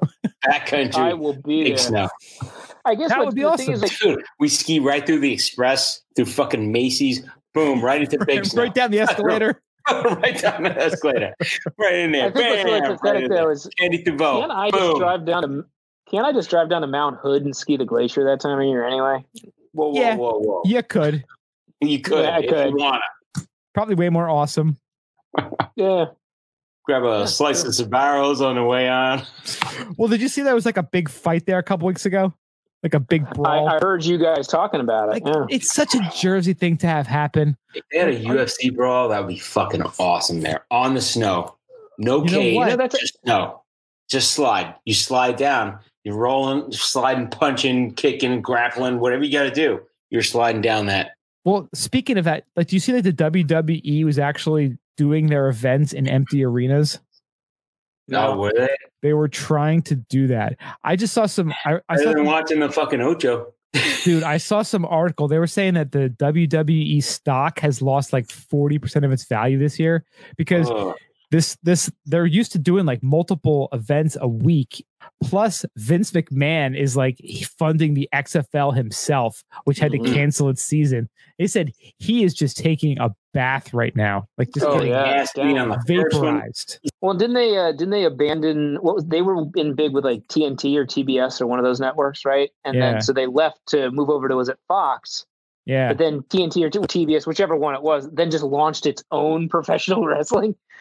Didn't they buy Oh, like really? like billy corgan from smashing pumpkins is like the head of like some wrestling organization Well, I just thought it's funny. It's just they kind of looked at Vince McMahon and just said, "Yeah, what you do, there's no, there's no magic to this. Like this is just, there's, you know, there's, this isn't something that just Anybody you can do this. Like we, we, we can create this, so anybody You can make how much money doing this? Yeah. it's like i'll just pay the guy that you want an extra million dollars more and he'll come do it for me Yeah. Yeah. jacked I man think, yeah, actors yeah, I think a lot of, I think, I mean, not just, not just Vince. A lot of companies get like really arrogant that what they do is something special, and they realize that the barriers to entry sometimes are just non-existent. You know, they're not just low; they don't exist, and Well, uh, it's pretty easy to knock Isn't that off. the message to the kids that are out there? You're not that fucking special, right? Just saying. like fight club you know what? You're not fucking special. you are not Anybody special. can do that. pretty much Like- Well, I think Big Vince should have realized this when um, there were probably far more viewers watching, you know, backyard wrestling on YouTube than he was getting any given week. I, I mean, Sure, he should have seen this coming about ten years ago. Shrimp tree. Backyard I'll have a wrestling. tree. Dude, that backyard wrestling documentary. I don't remember what it was called with Shrimp Tree. That was the best. It was something dog. Um, Dogfight. That's right. Dogfight. DAWG. Dogfight. have you seen it, Nick? Holy No. shit! It's the guy It who is- did Billy It's terrifying. It is terrifying. The guy who Um, did the U and um, Money. Oh, uh, broke Yeah. on 30 for 30s. He did that. to great, but it's like terrifying. it Miami backyard wrestling or backyard like fighting leagues. They'd be like, "Oh, you think this is somebody like a big party? Somebody's doing-" no, they're having an event. You got to pay to get in, and it is like these kids just beating the shit out of each other. They're putting like bed sheets up so people like who didn't pay couldn't Oh, see in the backyard. yeah. And people are like sneaking, like cutting through the bed sheets so they could like. It's put a- 10 UFC fighting, like in a fucking like- it's- backyard. It's where Kimbo Slice started, like that kind of backyard league. And who was the guy that was uh like he was a uh, MMA guy? He went to MMA after this dogfight thing. Oh, he's one who fought Kimbo Slice in one of like Yes. the worst fights ever in like Yes. Bellator. Yeah, what the hell The was dude was a beast. The Um, dude has never run more than like a quarter of a mile in his entire life. He was like gassed out like immediately. It was like a big jack dude. um, I'm yes. yeah, I ran two yards. I can't. I can't. yeah, that was brutal. I gotta say, if you can see that thing, it's called Dogfight. It's on. It was on Netflix, right? Yeah, it probably still is. Yeah, If you're I'm in quarantined, need of content. I will check this out. dude, that Dogfight. is con- That is must see TV right there. yeah, dude. Like you, Yeah. uh, you realize how how great you have everything. despite the it's musty coronavirus. TV, and then you want to poke your eyes out for seeing it. So it's great. It's like perfect. That and Black Mirror. Yeah. You've seen Black Mirror, right? Yeah, parts of uh, episodes, episodes.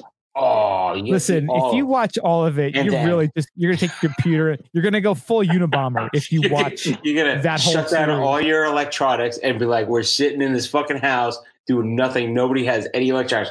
We barely have lights on." Dude, the last one I watched was the one where the dog was chasing that like mechanical robot dog was ah. chasing that lady down. I'm like, you know what? The Boston fucking Dynamics show. fucking dog. The Boston Dynamics dog. That's. I'm done with this fucking show. Oh my god, I'm like over. Nick, have you seen the Boston Dynamics dog? It is terrifying. I will There's- send it. To and you. that, that same season, the one with that little girl who got uh she got lost when she was like three or four years old. So the mom put the chip in her. So she had like the iPad, Yes, could always the watch what she was doing. Yep. Heard about that I'm one. like- haven't seen it. Nope. I'm like, I'm done with this show because this is getting way too real. Not interested. Over. Yeah. If you want to just So if you wanna come and join the full- Boston Dynamics. our Unabomber 2.0 compound, watch that show a couple more episodes and we'll we'll all go out to Idaho and start our own, you know, Coeur d'Alene compound out there. Okay, all That's right. all we need. One or two That's more episodes motivation. of Black Okay, Mirror. that's, en- that's, en- that's enough. That's all you All right, need. Nick, I just That's I put the uh, link to Boston Dynamics. His name is Spot, and he wants to introduce himself. Why does he have a name? Why does because he have he's name? fucking terrifying. That's why he has a name. Because we want to know Holy what kills us. shit. That's why. Let's go to ski news. All right, so we've rolled into the ski news, and it's all terrible news, but we're going to talk about it anyway. Colorado let's County prohibits all backcountry skiing due to the coronavirus crisis. All backcountry skiing. How All you of like it. that, Nick? San Juan County, Colorado has banned all forms of backcountry recreation, including skiing. The So ban, how can they ban it though? they shoot you on site. That's how they get those Yeah. robot dogs. they're- just send them out there and go eat whatever you find. You got like twenty of those robot dogs. They just do take you down. Yep, pretty I think much. I read that they were they were enforcing uh, if you if your car is parked along the side of a road in San Juan County and it's not registered in San Juan County, like it's a locals only thing, then they ticket you or whatever as well. Oh, so you just come up in a stolen car then? Or what if you just Uber there? Yeah, that'd be the trick. Just don't park, right? Just don't Don't park. There's always a, way- around the system. It's, it's yeah, a pretty simple solution. Yeah. Um, but that includes Silverton. I mean, that that's so. I, I'm somewhat relieved that Mineral County, where Wolf Creek is, is still uh, still okay. I, I guess if it's just San Juan doing this, but I mean, you, you lose Silverton in that in that. It's pretty rough. Did you read about how they Wow. actually were exempt? They found themselves ex- they found themselves exempt from the ban on all ski resorts that went into effect like March 15th. Yeah, no, I did. Yeah. Well, for, so like not It's not really a long. resort. They're just They're like, yeah. a place where people do stuff. Like we really were just one lift, a bunch of crazy bastards. We don't really have any trails, like so we're not really a resort. I And then, mean, like- th- th- are they? I mean, like a we have one guide, lift. Like really? Nah. I don't think I don't think they count. That works. I love I love that they fought the system and they were actually Yeah. cool for like two days. And they're like, yeah, I guess we're shutting down too. Mm. Dicks. Get two days. Get two extra days. They held strong though, which I appreciate. Now, this next article, now this is actually from our friend Eric Wilbur. This was a great article in the New England Ski Journal. Very good. Yeah. I don't know if you guys read this. Uh, coronavirus has waged a war of finger wagging and chest thumping in the ski community. Hmm. And Eric did a fantastic job talking about how he's like, I went skiing last weekend. He's like, people judge me. Some people are pissed off. Some think they're awesome. But it, it really is one of those things where, you know, a lot of us, I mean, look at we're we're guilty of it, or at least I know I am. Where a couple weeks ago I was like, "Yeah, fuck this coronavirus, it's a bunch of pussy shit. Have a couple bits, couple of drams of scotch, you'll be fine." I went to a bar last weekend because it was open on the beach and waited for the cops to just shut it down. Yeah, and you were out on St. Patrick's Day yeah, I did. Mhm. when things Everything were, was already, open on St. Patrick's Day. things were already starting to get a little quarantined, and uh, Oh, they are very quarantined. Not not down here though. yeah, and now it's unbelievable. It's not even the end of March, and every single resort in North America is now closed. There were a couple places up in New Hampshire, up in Canada, a few in Wyoming that were holding out, but now, I mean, everything is shut down. Well, we're going to talk a little bit more about it in our main topic here, but we are learning a lot about how much these resorts and these conglomerates value their communities and their employees with mm. this situation.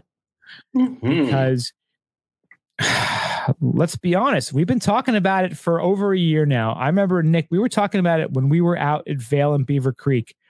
I kept saying at Beaver Creek, what is going to happen to this particular place when the economy goes downhill? Because it seemed like it was kind of teetering on relevance, mm-hmm. even when things were going well last year. And mm-hmm. I can only imagine that area must be just getting spanked right now. Yeah. And again, I, I'm not happy it's happening, but it's just something that anyone who was taking a, a realistic look at things should have seen. And uh, you don't want to be a dick. You don't want to point fingers. You don't want to uh, criticize people. But there were so many people who were living day to day, week to week, paycheck to paycheck. That's just the American way right now. You can't you can't fault people for that. We've gotten into that trap. Oh, everything will be fine. Everybody's comfortable doing it, right? It was kind of like everybody's like, "Yeah, I'm going to do whatever the fuck I want." There's no consequence. There's now, no consequence. And now you're seeing people who are like, you know, we have all this this uh the the government is giving these people all these re- this relief and they're like, "Oh, we're going to we're going to ban student people want their student loans banned." It's like, "Well, wait a minute. What about all the people who sacrificed and didn't buy a new car and didn't get a fancy oh. place and actually paid their oh. bills off? Like, why should those people us does everybody understand that like college is optional? Like you don't have to go to college. Just saying. Like why should, why should that just get taken off the books and put onto the the the taxpayers to cover yeah. that? Mm-hmm. Like it's not required. You know, mm-hmm. like why are we paying? Like we sacrificed and didn't do certain things so that we could take care of what we what we owed. So I went to college for yep. five years. You know yeah, why? Because I, I, couldn't afford it. Because I didn't take out yeah, fucking I mean, shit ton of loans and have to, you know?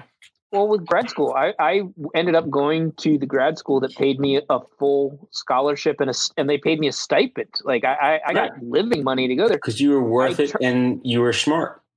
Well no but i turned down you weren't entitled. schools i turned down tier one schools to go there. I took we'll call it like god it's still a pretty damn good school to go to for business school but i turned down the, some of the top programs to say wow do i want to go $100000 in debt or do i want to go for completely for free and you know walk and actually make a little money, you know, or at least be able to hold my savings so I didn't have to pay anything. They were paying me to go there, and then probably end up, you know, with the exact same job I was going to get out of school, but not have that burden of debt afterwards. And I made that conscious decision. And a lot of people have those options, and but you know, I mean, it's, I'm not saying that this is available to everyone, but it's like you make those conscious decisions, and then what happens if everybody just made the others? It just gets bailed out. That that's kind of shitty.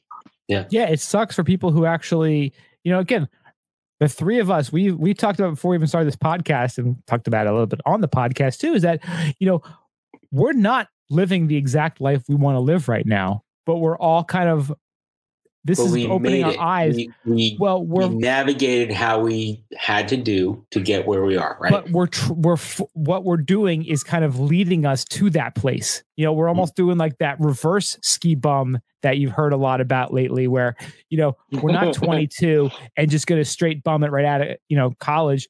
We're actually doing what we had to do, sacrificing, paying our bills, paying our dues, and then doing it way before the regular retirement age because we've gotten to a point where we can do it because we did sacrifice. And that's what it's all about is people are afraid to sacrifice anything anymore. They just want everything handed to them mm-hmm. and that's why this whole well, coronavirus thing is so much come up like well, that's why this oh you become, have something? I want it too. I think i'm going to get it like, well this is why everything is so happen. much why everyone's taking this so much worse now is because we've had it so good for so long. Yeah, there was no major sacrifice. There was yeah. no war. There was no no depression. We've had everything we've wanted handed to us for the past our entire lives for the We most part. the best craft beer in the world handed to us. You want something from another part of the world? Boom, it's in your local store. Like we're spoiled by having everything at our disposal time that we want. Yeah, and now we're having to to feel a little bit of hardship, and we're not used Yeah. to it, and it's killing us. It's fucking us up. I saw some story about some nineteen year old girl me. in the UK. It's killing some people. well, it's killing. Some, well, exactly. Metaphor. Yeah. The metaphorical. The uh, the royal us. But I saw some an article about some girl in the UK, some some Instagram influencer, nineteen, committed suicide. Influencer. This is this is is just it? too hard. Okay, let's go back to even that. Even that, what you said, which is amazing that we all understand what you're talking about. Like they're an influencer. What is an influencer? Like Just what a hot really? a hot chick, pretty yeah. much. but what what do they do in society? Like what purpose Hot do they chick with nerd glasses. a hot chick, it's yeah, just- with nerdy glasses. people follow Yeah, them, but like they serve no purpose. Like there's no. It's not like a job. Like it's not like you can go to school for. it. Like it's it's just Well, the that's- weirdest. Well, that's Exactly. again, it was a it was a sign of the times. You know, you look Yeah. at I'm sure Exactly. people in the roaring 20s before the Great Depression, there were some weird jobs that existed then that you're like, how the hell do you get money doing this? Like a flapper? What was a flapper? What the hell did they do? I don't think that was. A, Flapper. Look at I the don't flapper think that was girls. job, but well, 23 booze, skidoo. Look at that flapper there. I got You know, a like- job for you, sweetheart. You'll be a flapper. Influencers. We're gonna look back and laugh at these probably in a couple of years because yeah, exactly. What are they really providing?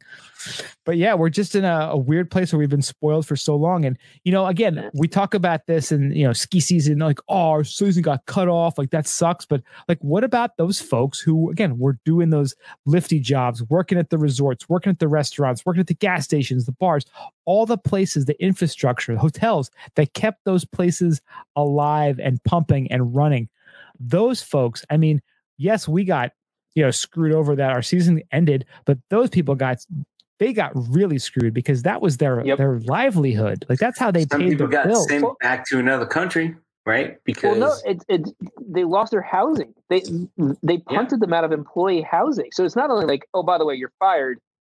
Uh, you know, two three months before you were planning to be, probably two months, right? And like at Whistler, it was two and a half months early. But oh, by the way, we're closing the employee housing, so I know you didn't have plans to go back to wherever you came from um, until May, but you got to do it right now. You, you got to get Right. lost. I mean, Figure it out, asshole. rough.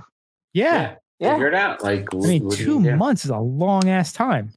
Yeah, I mean, they might have had alternative plans. They might have had like a summer job lined up somewhere else, like they were going to transition from one place to another. But it's like, no, I don't. Not you know, what are you going to do for the next? Not my problem. Get the hell out. It, it- these are people. These are people's lives, man. That's just it's to me. It just like I don't know. I, I Well, understand that's- that things had to change. So when you the tell messed up like thing. Whistler, like they come from Australia, and then what do they do? They go back for our summer, and it's their winter, right? Yep. But that's affected too by coronavirus now. So like that's fucked up as well. Like it's all it's all just messed up What was the, the the most messed up thing at the core of all of this is that how much money these resorts can charge for lift tickets, for hotels, for everything.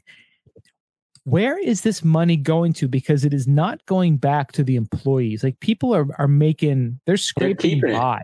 Those resorts are keeping it. So what does that mean? So does that mean that if is it going back to the shareholders? Like, you know, if you're buying an Epic Pass, like Nick, you bought your Epic Pass this year. I know Yeah, you've got a yeah. you've got a few uh Yeah, so carefully thought out words right? and ideas for I do. and for the Epic I Pass. do. But like so so We're waiting. It's in the what- holster. so what is well so think about it. So if, Eric if, Wilbur's article right now. if you're buying Yes. an Epic Pass, you're buying you're buying access to Vail Resort ski resorts. What are you really entitled to, and what is Vail? What are they entitled to? Like, what is their obligation to give to you? Like, that's what we're all trying to figure out here because it seems like Mhm. they are just screwing everyone over. I guess for their stockholder is that their whole end game like is that their fiduciary responsibilities to make sure their stockholders maximize profit like like I, i'm trying to understand it all like i don't really get it and i don't really understand their long game in this because it seems like they're shooting themselves in the foot everything they're doing and if you want to just start your rant now please do Are we on the main topic? we could be in the main topic right now Well, so we had. Uh, wait, let's let's look at what we had. Uh, we want to hold back. If you want to hold back, we can hold back. If we want to, Let's go right to the main topic. We blow right past because everything's fucking coronavirus. Everybody knows what's going on. Let's go right to the main topic. I'm ready when you guys are. I think this is important. Because I want to. It, it rolls perfectly into it. So why don't you just, as an Epic All Pass the other holder, stuff is fluff. Let's We go wanna boom hear right your, to the main uh, topic. I want to hear it. I want to hear how your Well, honest think- feelings now. I, I think I want to kind of like where do we start? I think the, be- the I think we should just start with the full disclaimer, right? That we understand this is a completely unprecedented time. Like no one could have seen. Hope to God nobody could have seen this coming. And drastic measures are required to keep everyone safe for the betterment of everyone, right? Yep, hundred percent. Yeah.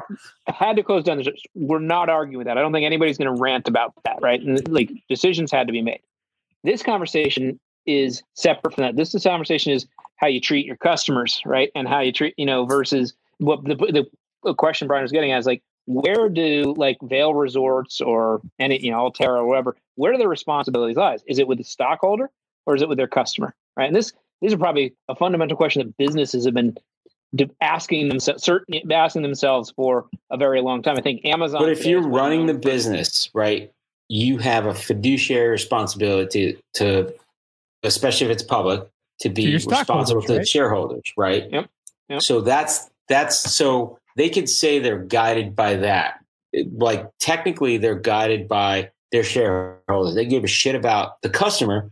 They care about the shareholders primarily. Right, right, and that's Right. right. I think you could legal, you could say from a legal standpoint, uh, shareholders are they're ult- who they're ultimately beholding to. But then, you know, a lot of these organizations have kind of built their image and saying, like Vail, saying we're going to be hundred percent sustainable by whatever year they said they were going to do it. So they're and the environment's a top priority for them, and they've always said we're a guest centric, customer centric company.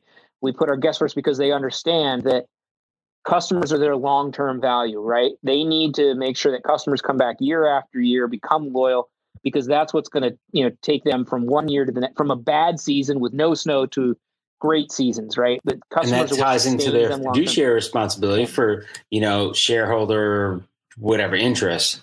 Yeah. But how So did we they treat the- yeah. customers this year? exactly. So it comes down to your customers are your long-term value. Without you know without long-term customers they, they don't have a business so that they're so that their shareholders will eventually suffer. So what's been really interesting to me is this year though so they had to close resorts get it but when it came to and they were refunding hotel rooms i believe for uh, anybody who had a hotel room on their property and they were paying back lift tickets that would never be redeemed like you know one-off day passes or week tickets. I think they were doing that. But when it came to the at least the emails i got when it came to their epic pass holders what they basically said was your epic pass is non-refundable that's the fine print check it out again if you want here's that you know web page uh, Go fuck Later. yourself. yeah that was Have it. a great summer. So wait, they sent They're- in they're- the email if you want to check out the fine print, like the whole thing, right? yeah like here's our policy uh here you go bye Wow. And so that's kind of their communication. And I mean, so it's like, okay, wow. So that it's interesting that they suddenly decided to hide behind the legal speak on this. I thought that was a really interesting. I kind of get why they, and now I even got another email from them. I think it was actually directly from Whistler. That was kind of like um, it was still hiding behind the legal speak, but they but they kind of now are starting to hide behind it. You know, times are so crazy. We're just trying to manage, you know, our employees and all of that, and you know, we're trying to keep our employees, uh, pay our employees. They actually hid behind that in the first message too. We're going to keep paying our employees. Turns out they weren't going to do that. Um, turns out they're now actually, I think, furloughing their corporate employees. I think I may have heard them. Don't quote me on that one wow. but you know they kind of hid behind the we're going to take care of our employees and then time went on and they um, now are saying they're hiding behind the you know things are just so nuts we're just trying to treat you know treat the most urgent issue first was kind of what they're hiding behind today because i guess people are getting really angry about this but the gist of it is from a so the most yourself as a urgent issue customer. first is the protection of their own asses. They don't care about the customer; That's they care about themselves. it's really what it seems to come down to is you know they're they're really worried about themselves and not the Mhm. customer and so i think from a customer's perspective it's like yeah some people broke even earlier in the season or maybe got really good rates based because they got their pass and they got a good deal maybe they got their money's worth but a lot of folks didn't especially like let's say in whistler whistler blackcomb one of the mountains always open till the end of may like memorial day weekend So a lot of folks might have been counting on you know those those spring skiing months to make a, the thousand dollar pass justifiable, and those months are gone. Um, I got to say, you know, I have a new baby at home, so I didn't get near as many early season days as you get. I just broke even this year. So the real value to me, I was going to make at least three more trips up to Whistler. The real value to me was still yet to come, and those trips are gone. Now, I understand that three was more out trips of their control. But that's three more trips of going up there. Even though you had the pass, you're going to spend money on a hotel. You're going to eat up there. You're going to hang out up there, and you are maybe going to bring up some friends. I'm pointing at me and maybe Brian at the same time. Just Perhaps buy a Canada Goose jacket. fuck yeah! God damn it! More boots? No. Like Two no, or three. buy boots up Nope. there? I don't know. I was going to get one for Isla. You know, she, she she's nine months old, but you know, she, she maybe She's she'll ready. do it next year. She's ready. She's cares? Who ready. cares? Right? Yeah. Hey, Wear it in we- March. Be fine. You brought Brian up there. What did we do last time we were up there? Bought Surefoot boots up there in Whistler Ridge, didn't we? We sure did. It's about So- what, but you, you, three grand. you get my in- point, though. It's, it, it, Yeah. I think where it's it's what's interesting is it's like you think that they would have come out with something quickly that would have said, "Hey, we get that not everyone got their value, their full value out of the ticket." So I think maybe let's say there were folks that didn't get many days in all. They maybe they could have prorated the pass or like, "Hey, if you had paid full price, um, we will take that part out of the ticket. We'll prorate you the difference." or they could have come out with something like, "We're going to give you a discount on next year's pass," and that's good all the way up to whenever you want to buy that because we understand money will be tight for some folks. They could have not been tone deaf and still put something, some sort of, we realize you lost value. We recognize that and we're going to do something about it versus kind of hiding behind their expenses, which are kind of bullshit because think of how much money they're saving by just shutting down. So I it's mean, not they're even cutting out what a they lot of did. their expenses. It's how they did it. yeah, it, no, it's all how they did it. It's and not are they, they did have at they all. have they officially like is there no chance of them giving some sort of like a discount next ye- for next season's passes? Have they like completely thrown that out of the out of the uh, equation, or is that still a possibility? No, I don't think they've thrown it. I'll be, you know, completely honest. They even seem to be hinting that, like, they keep saying, "Well, we may reconsider, or we may, you know, take different action down the road." They've kind of left an open door, but they it ne- hasn't necessarily been specific to season pass holders. Um, but they, I don't think that they've. I don't think it's been a, a one way door by any means. I think it's the way that they've kind of hidden behind their expenses. They've hidden behind the legal speak, like, "Hey, this is non." And and not That was the front right up to present to you is, hey, Yeah. don't fuck around with us. Like we don't have to do anything for you, kind of thing. Yeah, that's been that's the kind of the stance they've taken from kind of day one is we don't have to do anything because legally you signed this contract when you bought the ticket.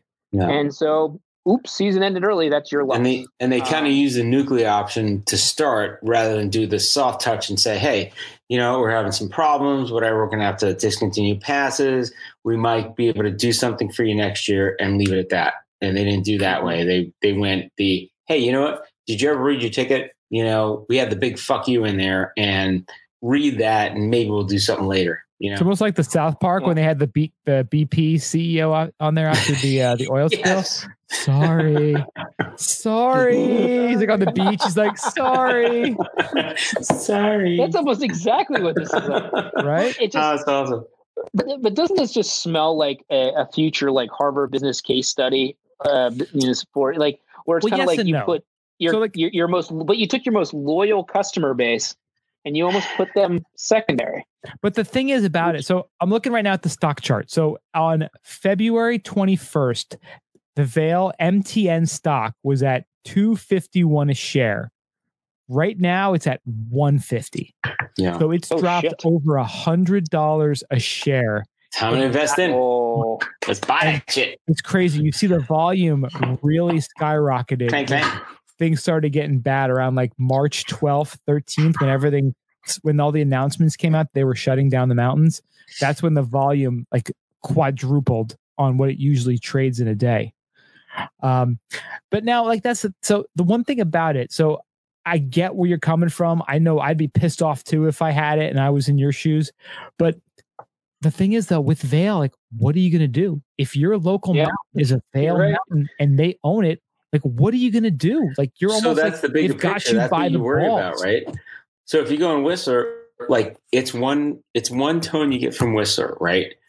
But this is not just Whistler. This isn't this is Vail. This is being giant, the giant conglomerate that bought up a lot of skiers. So, what does this mean for skiing in general? Is everybody going to stick to the little fine print on the back of your pass, and we have to be nitpicky about like, hey, do we get into this or do we wait? I mean, next time they offer the Vail Pass, um, was the icon. Do we take it or do we kind of wait for a little bit? Do we? I don't know. Yeah, I think I'm really glad you brought this up because I think what we're seeing is uh, the first strong repercussions of a duopoly. Uh, mm. If that's the right, I think that is actually is 100%. the word duopoly. Yeah. Uh, there's two players, and they're basically equally priced. They're both about a thousand dollars. They have pretty both have decent coverage. I mean, if if you live in Denver, I mean, I think the Epic Pass probably has the advantage, but I think everywhere else are pretty well balanced. Um, and so you're right; they're both take it or leave it. Is really you don't have a lot of options. Just what will be interesting to me next year, and and maybe this is kind of the, is we'll have a very different, as we've talked about, very different economic scenario uh, with you know when it comes to personal cash flow and everything coming into the season pass buying season um, in the, when when is that? The late summer early fall. It started six months ago. You could have bought in your 2021 2022 okay, right. back in december. Crazy. Um, and those people are probably like kicking themselves right now saying i should have waited but think about it like in, in the case of people who didn't get their value or they felt so the, the the option is they don't buy it right you're right brian there's only two options if you want to buy a season pass but there are other options. Hmm. They're you know they're advanced purchase. They can ski less. They, they maybe they don't. A lot of people these passes are only two years old. A lot of people have been rolling the dice that they're going to make that this is going to be a bargain for them. That they'll ski enough to justify the thousand dollars per household member. You know per mem- per family member in their household. That's a that's a risk for you know. And they were able to get this pass to appeal to people who only got out seven ten days a year at their resorts and kind of capture all of their ski days. Yeah, because they but jacked suddenly, the prices of the daily lift tickets up enough on a yeah. weekend where it right. didn't make sense not to buy the pass. Right. And so that's the one factor I haven't figured out yet. But I know that there's going to be a shift in mindset of the folks. We're saying, you know what? This seems like a great deal. I'm going to take the chance and I'm going to do everything I can to make this worth money.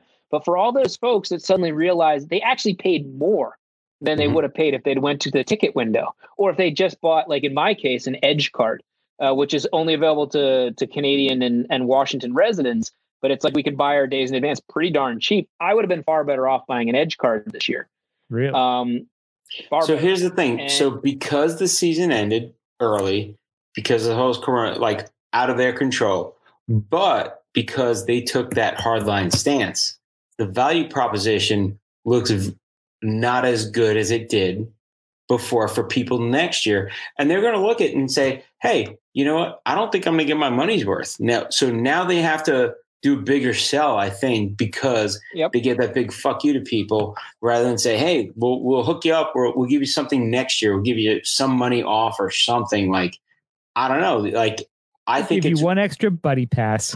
Yeah, but even the economy, right? so the, the the economy of it, like, so you're looking at like maybe we have less to spend, maybe we have to worry about a shortened season again.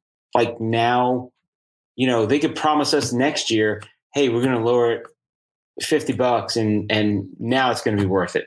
Is it really? Like your experience, you're going to be like, I don't think it's going to be. I don't know. I think they had a crack in time, to be honest with you. I think they had a sense to say, look, we're going to help you out. We don't know exactly what that is yet, but we're going to help you out. And I think what you need to do is kind of shift that mindset from, wow, this didn't work out for me this year. But let's say they had this second thought of, but hooked me up.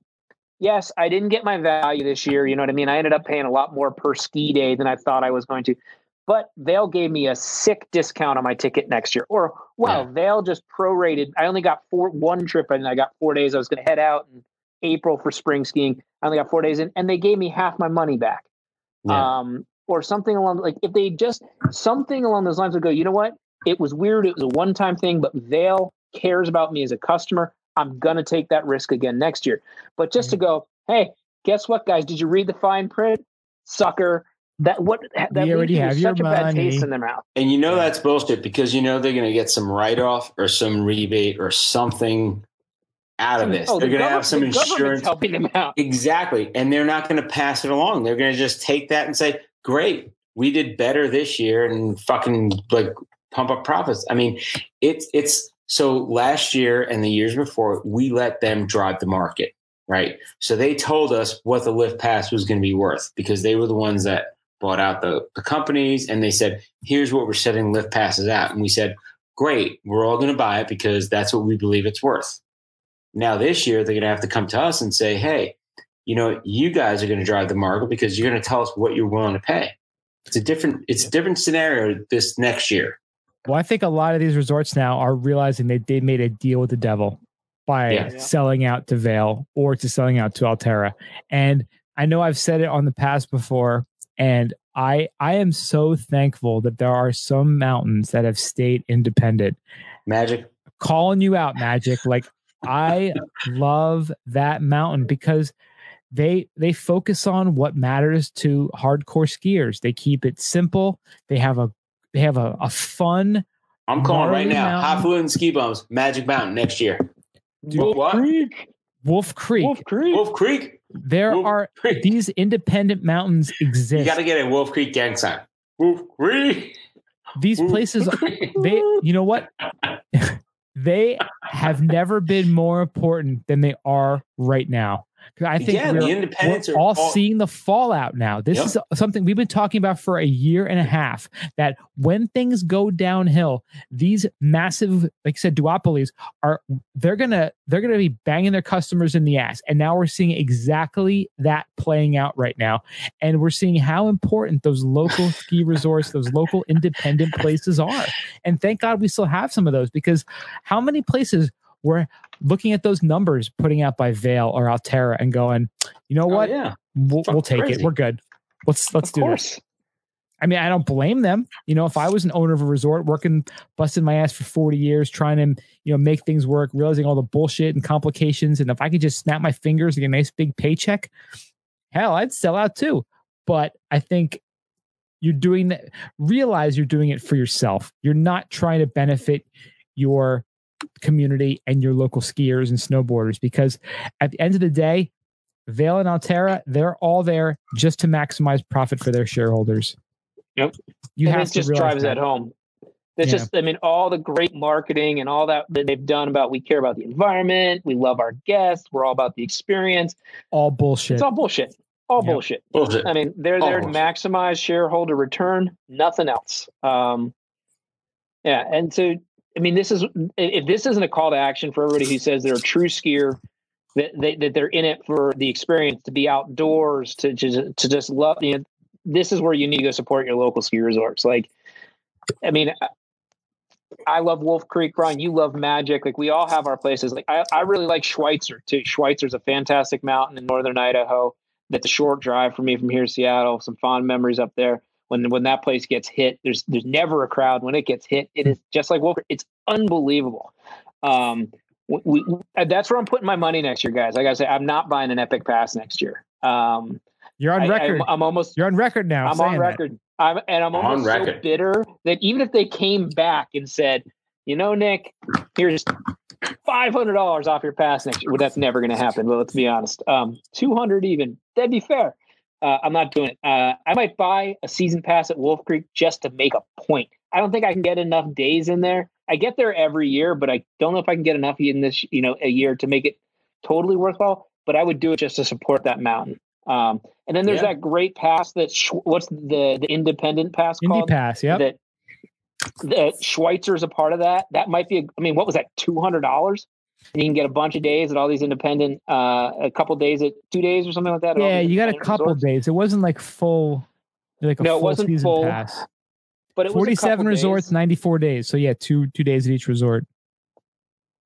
Um, but I mean, and if you really, I mean, if people look into it, I mean, I think they'll find that the, even the walk-up prices at these in at these small independents are actually extremely reasonable. I, I mean, I can't actually remember what I paid at Wolf Creek this year or last year, but I, I promise you, it was not sticker shock. It was probably sub seventy dollars when I was there. Um, and versus like even if I go to my local Stevens Pass, I think during like what they call peak weekends, which is every week, it's like hundred and twenty dollars a day now. That's Stevens Pass. I mean, Wolf Creek. If you can get If parking You're in there a good too, right? area though. That's the other These are thing. too. these are not even in the same universe when it comes to the quality of the skiing you're going to get. And so Well, didn't Stevens also also- like shut down all passes for like all day passes? uh, that you're you're thinking Crystal? of uh, Crystal, Crystal. Crystal did, Yeah, that's okay. on I, uh, Crystal's on Icon. Okay. um, and Stevens is on Epic. Um, but and but also I start to think about think about the experience, right? And you start to think like, okay, so you know, we the three of us have spent a bunch of time together at you know in in the Whistler Village. Brian, we were just at Vail and, and Beaver Creek. Um, and, and those experiences, like how quickly do we get sick of the village? Like kind of the of kind of the overpriced Cookie restaurants. Cutter Village, the same Almost shit every time. Yes. Yeah, almost. And waiting, you know, if you don't have reservations a week in advance, you're going to wait in line an hour and a half to eat. Uh, it's crowded. The hotels are jacked up through the roof. And then you start to think about these independents where you can get a gorgeous condo slope side or in the nearby town for virtually nothing. You can go eat at a really quality restaurant that is surviving because its food is good and its ambiance is awesome, not surviving because it just happens to be in Disneyland, you know, to, so to speak Yeah. Yeah. you know it, it's you're not right. just it doesn't thrive because it's at the right place it's because it's in the village it thrives because the people running it care and they're investing in their customers and they're serving great food you know great beers and they have a great and people who go there have a great time and come back time and time again so it's like if you really think the overall experience is probably going to be better at these independents you're going to go there you're going to eat better food you're not going to be in a you know a crowd you're not going to wait in lines you're probably going to get better housing and you're actually going to be more immersed in the outdoors, which is why we do this sport to begin with. So I don't know. I'm calling for next year. This is the year of the independent man, And I hope so. we you know, I'm, I'm calling for it too. I And think like you this said- is the way it's going. I will sacrifice some vertical if I'm spending less time in lift lines and having a better experience. That's know, like- that's all it's about. Better experience. You, Better you- experience all around. And again, I, I I go back to Magic all the time right? because my last ski weekend this year, I went to Magic on a Friday and then a Vail owned resort on a Saturday, and I had a great time at both places, but it was extremely different. I mean, a lot more time in lift lines, a lot more. Hey, look at our slopeside condos. Look at this. This is our brand new so and so restaurant with the Starbucks here. It's like And if you pay this, this much money, you can have this too. Like you I can get a quarter share of this condo for two Exactly. hundred thousand dollars. Ooh. Well, at Magic, it's like, hey, you could buy this condo for 170 grand and live right on the mountain. Yeah. You know, Dang. It's or you can come again, over and you hang have- out and just you don't see have the frills, yeah. you don't have the fanciness, but you know what? You have a great mountain, a fun place. You have the Black Line Tavern, which is one of the just a great epic spot right at the base of the mountain. You can look up, you see the whole thing in front of you. The people are awesome. The people care about skiing and snowboarding first and foremost, which we are that is what's being lost in this this duopoly Yep. land grab is that it's all about profit and money and number of resorts and I got this place. We beat you to this place. We out we outsmarted you out out out purchased you for this resort. It's not about the ski and snowboard experience. That's And what's be- being lost in And these to be fair, I think that's what's at risk for being lost, right? So it's the way they came out with this like verbiage this year, they're losing it. But they have an opportunity to come back. But Let's this is this do. is the Yeah, call right. out right now. This is the Let's this is see their this is their what the hell are you going to do moment. But Yep, it, it yeah, is. It, it is. No, I think Yeah. that's spot on. Yeah. No, you're right. This this is I think they're going to preference, choose. They're going to choose a path in the I'm next with you. month, Let's and go to that's going. That independent. could. But uh, But I, I don't want to lose. let's see what let's see what happens because they're great fucking mountains. I gotta say. Another thought I, you know how like uh, there's been a lot of talk over the last two years about what the Icon and Epic passes have done to lift lines at some of these resorts that were recently bought out. Like how I can attest, having seen both sides of this, been a pass holder on both sides. I can say, yeah, the lines got worse, the crowds are more. Uh, just I had a fantastic weekend right before they closed down, but I waited in some crazy lines, and one of those days was one of the best powder days I'd had uh, at Whistler in probably a year. Um, but what the observation was, I waited in a lot of lift lines to go ski, try to ski fresh lines, right? And then Mm. even when I went out to the the side country gates, which Whistler has some great side country gates, they opened up. I had a great Bluebird day, and then there were lines of people climbing up, you know, Ah. up to you know out to the you know beyond the Symphony Bowl and places like Mhm. that. And then I thought back again. I'm like, okay, so you paid. Let's say you actually paid the sticker price or an Epic. Even if you paid Epic pass price, you just paid a thousand dollars in a pass, or you paid two hundred dollars at the at the at Yeah, the ticket window to go stand in an hour and a half of lift lines to get to the top of the mountain, a couple more hours to kind of get over to Symphony Bowl, and then you're hiking. And then there's so many people hiking by that point, you're really not getting that hike to experience. You're you're walking in a line at that point. Yeah. If you were at Schweitzer or you were at Wolf Creek, you could have you would have spent 10 minutes getting to where you wanted to start hiking. And then you would have probably two days later, you could have still been hiking to fresh stashes hmm. Wow. out and like in Horseshoe Bowl or somewhere like that. So it's and yet it's cheaper and everything else about the experience might actually be better. But it's And not even cheaper. It's better, right? So And it's so I- just better all around. But that's, what the- I'm I guess that's that's, what question. I'm asking your listeners. What's is the benefit? Why are we doing this? What is Yeah. the benefit anymore? What is It- anyone is it- getting from that? Do you want cheaper? Do you want more luxurious? Do you want like easier to get to? Or do you want better ski? Like, what do you want to get, right? But, but I guess that's my point. Is like other than the luxury, I think you might have nailed me on that one. Is that I actually there's not a single like I think in the old days you could say, you know, the, the lifts are more efficient. You know what I mean? Like I can get more runs in. Um, there's more terrain that I get have a better shot of getting fresh tracks. None of that is true anymore.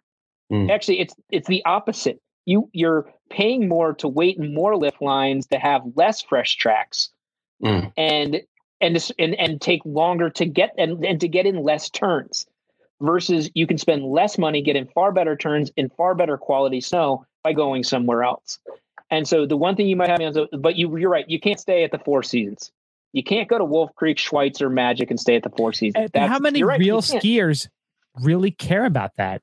nobody no, Nobody. No Exactly, real right? skiers give a shit about that. How much it's all time are you nice actually spending in there? dream or whatever, but like, do you really want that on a regular basis? Dude, No, why do you think so many hardcore skiers live in a van? Because they don't give a shit about that. All because they care the about van is what you have in there. It's awesome and it's the same, and you go wherever you want to go. you're sleeping you in the same bed every night. But You you know? know, where you're going. You don't have to Yeah, no switch bed beds bugs. or anything like that. No Fuck bed that. bugs. four Exactly. seasons has bed bugs Nothing. Yeah.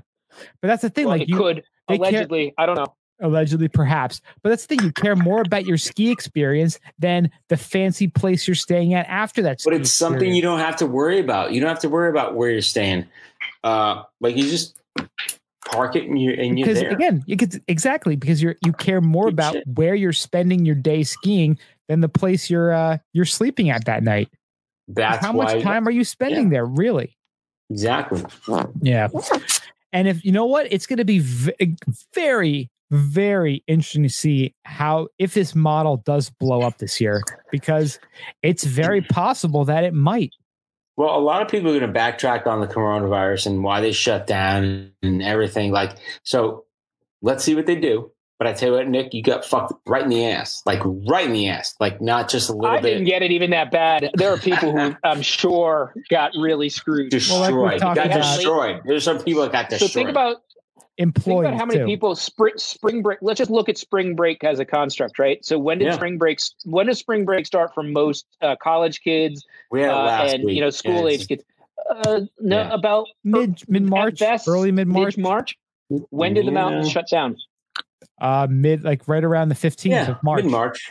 So, so if we can sit here and say, oh, most people got their whole season, well, spring break is a massive time for skiing. Well, turns Huge. out a lot of people might have, a, a, a lot of kids might have bought their passes thinking, this is for spring break. This I'm gonna makes give my sense. value in spring break, of course. Also, too, like I mean, look at the snowpack at some of those uh, Colorado, New Hampshire, or New Hampshire, March has been pretty good, Colorado. lately. Utah, Wyoming, Idaho. There's still a, a lot of snowpack out there. A Ton of fucking snow fell. I mean, look at we talked to our buddy Hunter last week. He was sitting behind seven and a half feet of snow in Tahoe. That was he really couldn't go to the If we, mountains. to ski if we had our own helicopter, if Brian got his helicopter license and he had he drove that helicopter that's on his lawn, we could have we could have gone up. That's right. Benjamin's got a little toy helicopter. I could have. I probably could have got at least one oh, person yeah, up dude. there. Up Coulda the got- mountain. One person is a one person with a video camera that could have got us pow shots. It's like our personal Silverton. That's right. Yep. But yeah, this is uh, you know, again, we don't know what's gonna happen with this corona nonsense and where it's gonna go from here, but it's uh it's a talking to Jesus moment for these passes. What but how you handle do- people and how you handle like events like this make speaks volumes to people in the ski industry in any industry right And Mario, you made a really good point last week talking about it. Like the ski industry, the outdoor industry, they do not forget these kind of things. You brought up the whole move Yep. from Salt Lake City to Denver when that It's was huge. the whole issue with uh, the open open space. Uh, they talk about the giving back the open space out in Utah, and people protested, and that made the whole outdoor retailer move from Salt Lake to Denver. Yeah. That's that was a tremendous move. That was and that was all because of the people. People were pissed off.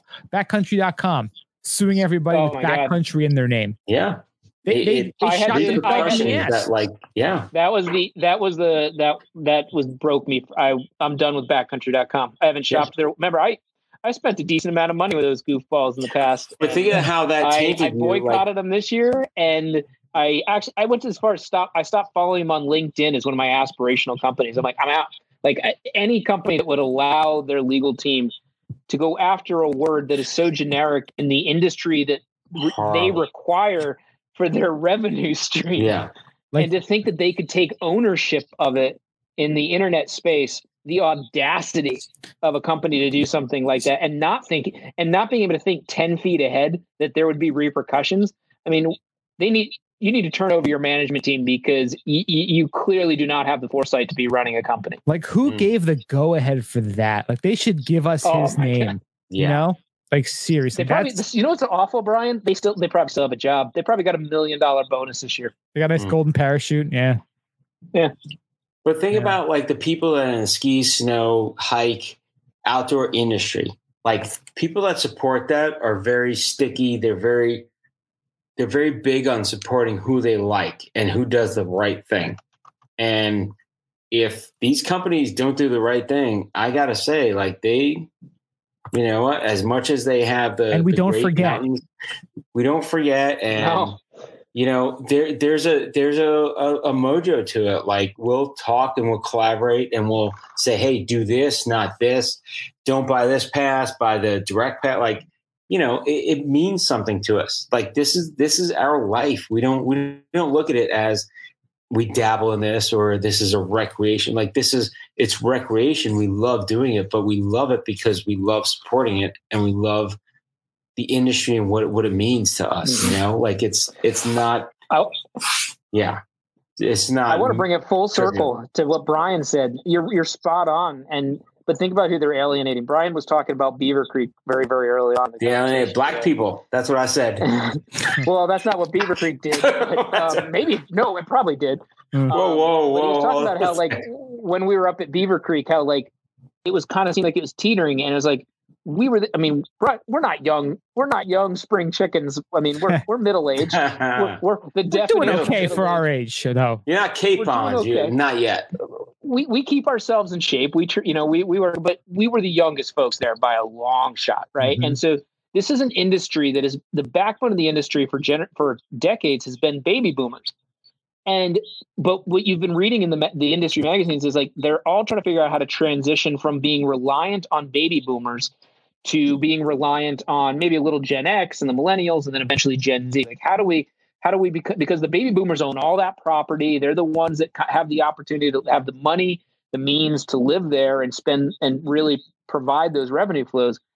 And so you're trying so hard to get folks that don't have those means that you know what i mean who mm-hmm. lose a thousand dollars of value you know isn't trivial to you're trying to attract this younger generation.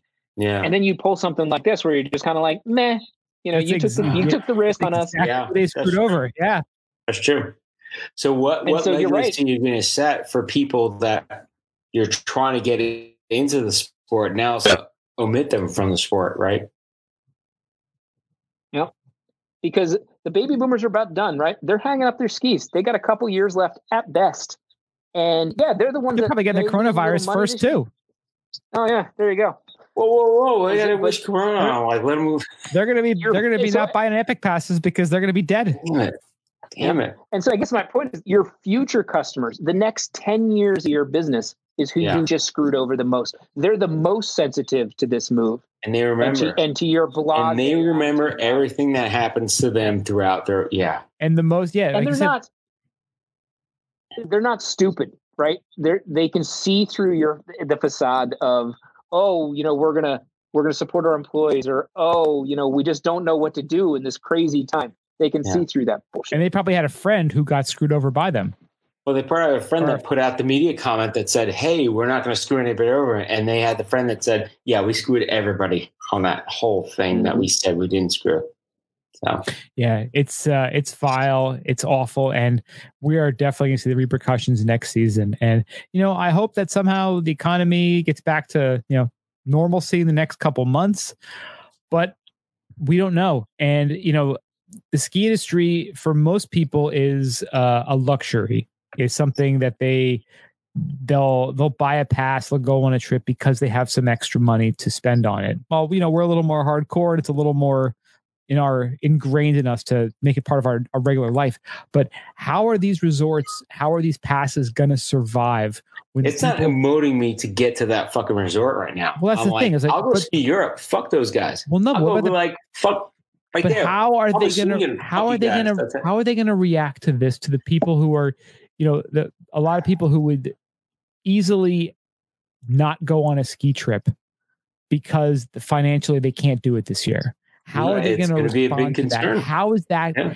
ca- is their business model totally right. set up to be a big withstand that? Can it can it take that? And i think we're going to find that out in the next year because Yeah. a lot of folks who make a lot of big money off commissions who have lost their jobs recently are not going to have the means to buy those passes and go on those trips that usually would do you know again it's very anecdotal information i have but go multiple trips a year buy those and it's passes going to be more What are gonna competitive do? this year exactly it's going to be a lot more competitive. And I think those independent places that are offering reasonable lift ticket prices and great experiences are going to have a very have have a banner year versus a lot of these places that sold out to the the big 2 Mhm. But we shall see. We don't know. We're just uh having a couple of drinks and talking shit right now. So that's what we we'll- do we we'll have see drinks what- and We'll talk see what goes down in a couple months. talk a But bunch of shit I think we brought up a lot of good points here. I think this is uh you know, I think we opened up we we played both this is the sides summit of right here this is the fucking summit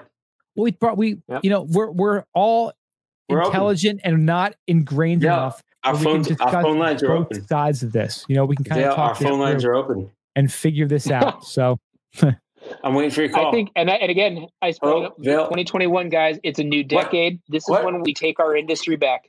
yeah That's right. We, we're the skiers, not them. Right? They're yeah they're the big businesses that own, took that bought up all the mountains because they had the means, but they can't exist without us. So take it back. We have the power to fiercely support independence.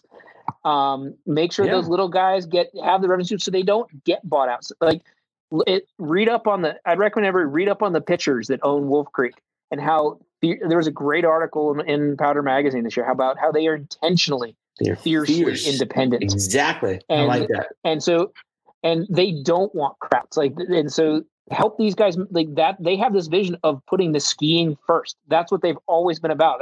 And so make sure that that mountain is supported right? Get up there get your day get a couple days in and you know stay in pagosa springs it's a great little town and you know when you're up there eat that and you know it kind of take you back to your childhood it's like growing up like when you used to they used to the best food on the mountain used to be a, a a burger under a heating lamp wrapped in foil. Well, you Yeah. know, Wolf Creek's Wolf Creek still has those. So go up there, and- little nostalgia. Come on, it'll be a That's fantastic experience. And but I mean, but where you don't have to find your way to post it. There are independent mountains all over the country. Let's let's make sure we show them that they're still A lot of good worth independents, delivering the best experience.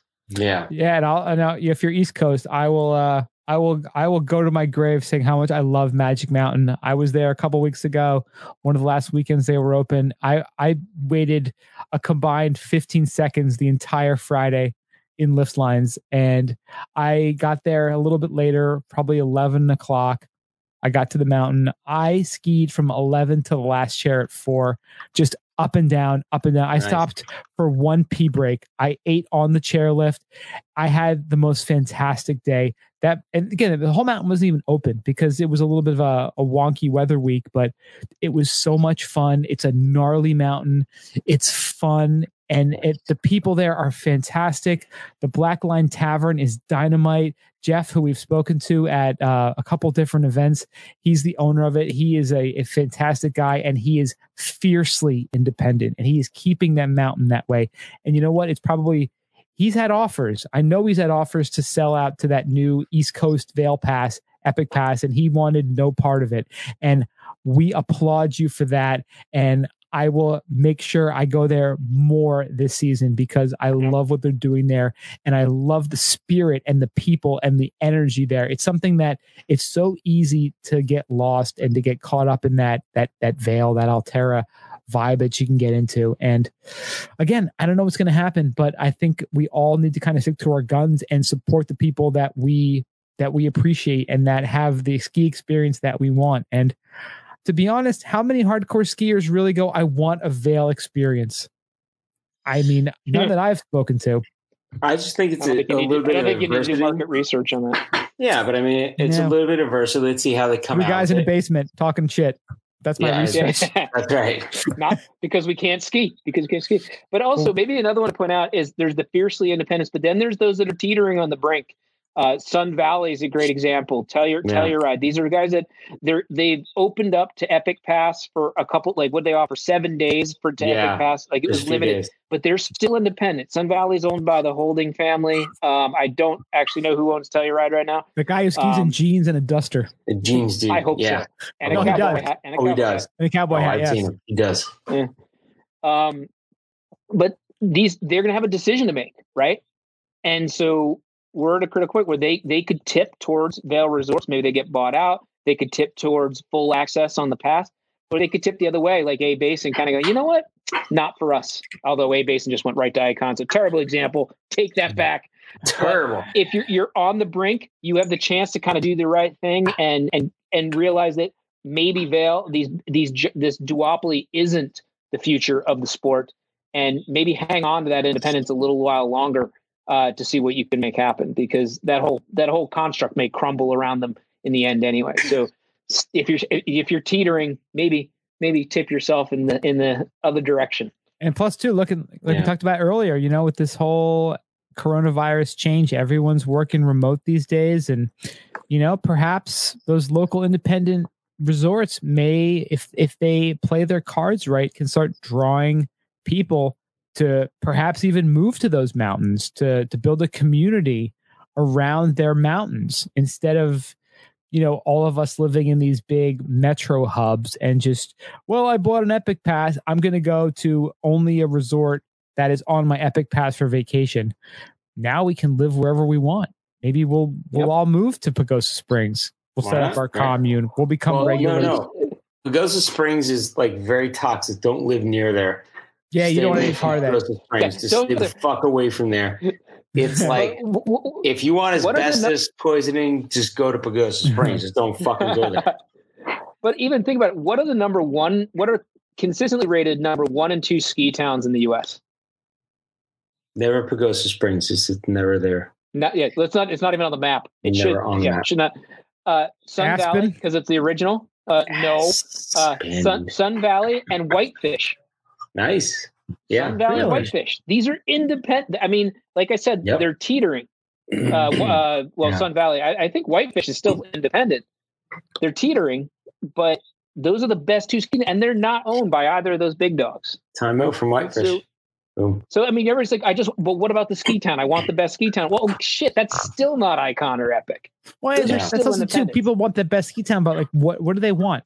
You know, like, I mean, so many people want the, the sweatshirt they can bring home. Like, how many Mhm. people? I I distinctly remember seventh grade Mr. Moore's science class seeing Uh, kids in my class with a Vail sweatshirt. You know, because they went on some fancy trip on their Christmas vacation with their family and they got their Vail sweatshirt. And I was like, oh, oh, that's cool. They went to Vail. I'm like, I know. I remember a guy freshman year in high school wearing a Breckenridge sweatshirt. Like, oh, cool, you went to Breckenridge. I'm like, I don't know, I've never been there. Like, I go to Shawnee on our school trips. Like, I- Shawnee. you know, like Well, Shawnee. how many people care more about buying that sweatshirt, bringing it home, and showing it off than do about skiing? Yeah.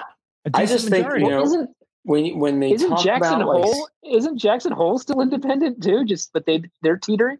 oh, I I think that's still privately held too. I think there's yeah they I think they the are whole- privately held, but they you're right. I think they're, They're on the Ikon, held. aren't they? But they're- but that's what I mean by the teetering. They do a few days The though. ones that are yeah they're they're they're taking some of the revenue share in exchange for offering a few days. yeah um, probably based on lift ticket scans or something. I don't know how it works, but I'm saying there's a bunch of there's a bunch of greats that are still the best towns, the best experiences that are teetering, and we can, it- you know, if we got them, if the movement really took off to kind of fight kind of the duopoly, you might be able to reel a couple of these amazing places like Jackson, Sun Valley, and Whitefish back from the brink. Yeah, But we need to- Jackson when, Hole. when you Ja- talk about skiers like when you're talking to a lot of people you hear a lot about the independents that are that is amazing right you're like they have to go to you know everybody's talking about like you have to go to this place because it's freaking awesome and independent eh. do you hear that much about Vail? all i hear is you know what? They fucked me on my lip. Um it's okay. Like it, it was good terrain but you know a lot of douchebags there big line. I don't know. Same. Jackson Hole is owned by Jay Kemmerer. there you go. He, he bought the resort in 1992. 92 That was a fantastic investment. i'm gonna take a whiz before him you and get his to the, family is the board. under the ropes of the. Uh, so they're so they're teetering. They're they're on the brink, right? yeah, yeah and that's the thing. Like Jackson Hole, you know, we were there a couple years ago. We had a we had a great time skiing there.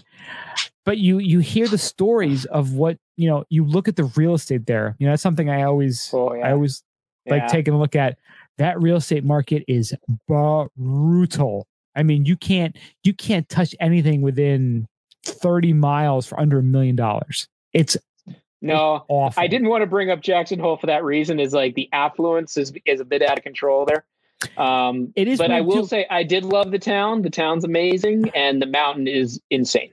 It is It's insane. It's so much fun. There are amazing skiers that come out of there. But again, it's one of those places that over the last decade, with you know uh, money flowing in from Silicon Valley and, and Wall Street, people have been buying second, third, fourth, ninth, fifteenth houses in Jackson Hole. You know, I, I know you're a fan of Silicon Valley too, but there's the one episode where they just they have they joke about going in, to J Hole and having their house out there. He's like, yeah, I got a house there. I never go to it though. It's it's like you hear that, and as a skier, you're like, are you goddamn kidding me? Like what I wouldn't do to be able to have access to a house in Jackson Hole. And again, maybe this whole purge, this whole coronavirus, everything that's happened to the economy, it may right some of these wrongs that have happened over the last 10 or 20 years. Like these people may have to Might. sell off their properties. The property values could decrease. People who actually do want to live there year round, 365 days, could actually move out there and live there. You know, it's there. There are things that are going to be positive that are going to come from this. Yep, I agree. I agree. So that was a rant. That was a beautiful rant. Nick, that was a thank you- beautiful rant. thank you for bringing your uh your your firsthand epic pass experience to this because this is always it's always good to hear someone who had a you know a real a real experience and and really did get kind of screwed over a bit but hopefully they they do make it right but if they don't we will find a way the you know things will right themselves as they tend to do in the world so we'll see what happens Under the ropes. I think we got one story here. This is the only story that really matters. Again, coronavirus. It's been the uh, the underlying Corona? theme of the whole event. Goddamn Portland corner. Strip Club forced to close. So you know what? I heard this. yeah. they got their dancers to now do delivery. This is a beautiful thing. This is called taking lemons and making lemonade. you know go to work So the Well, lucky aren't they like aren't strippers the original contact free delivery? Oh, i think it should be Uh, it depends, yeah. it depends what state you're in. if they're contact free I think not. every state, that's how it goes. It depends what state. So what's happening at the Lucky Devil The Lounge? state of inebriation is where you're at, and then you know goes from there. Hey man, it depends how bad that girl needs to pay her rent. It depends how contact free it End of the You month, you know, like you know, time of year, you know, it's saying. You got to pay that rent.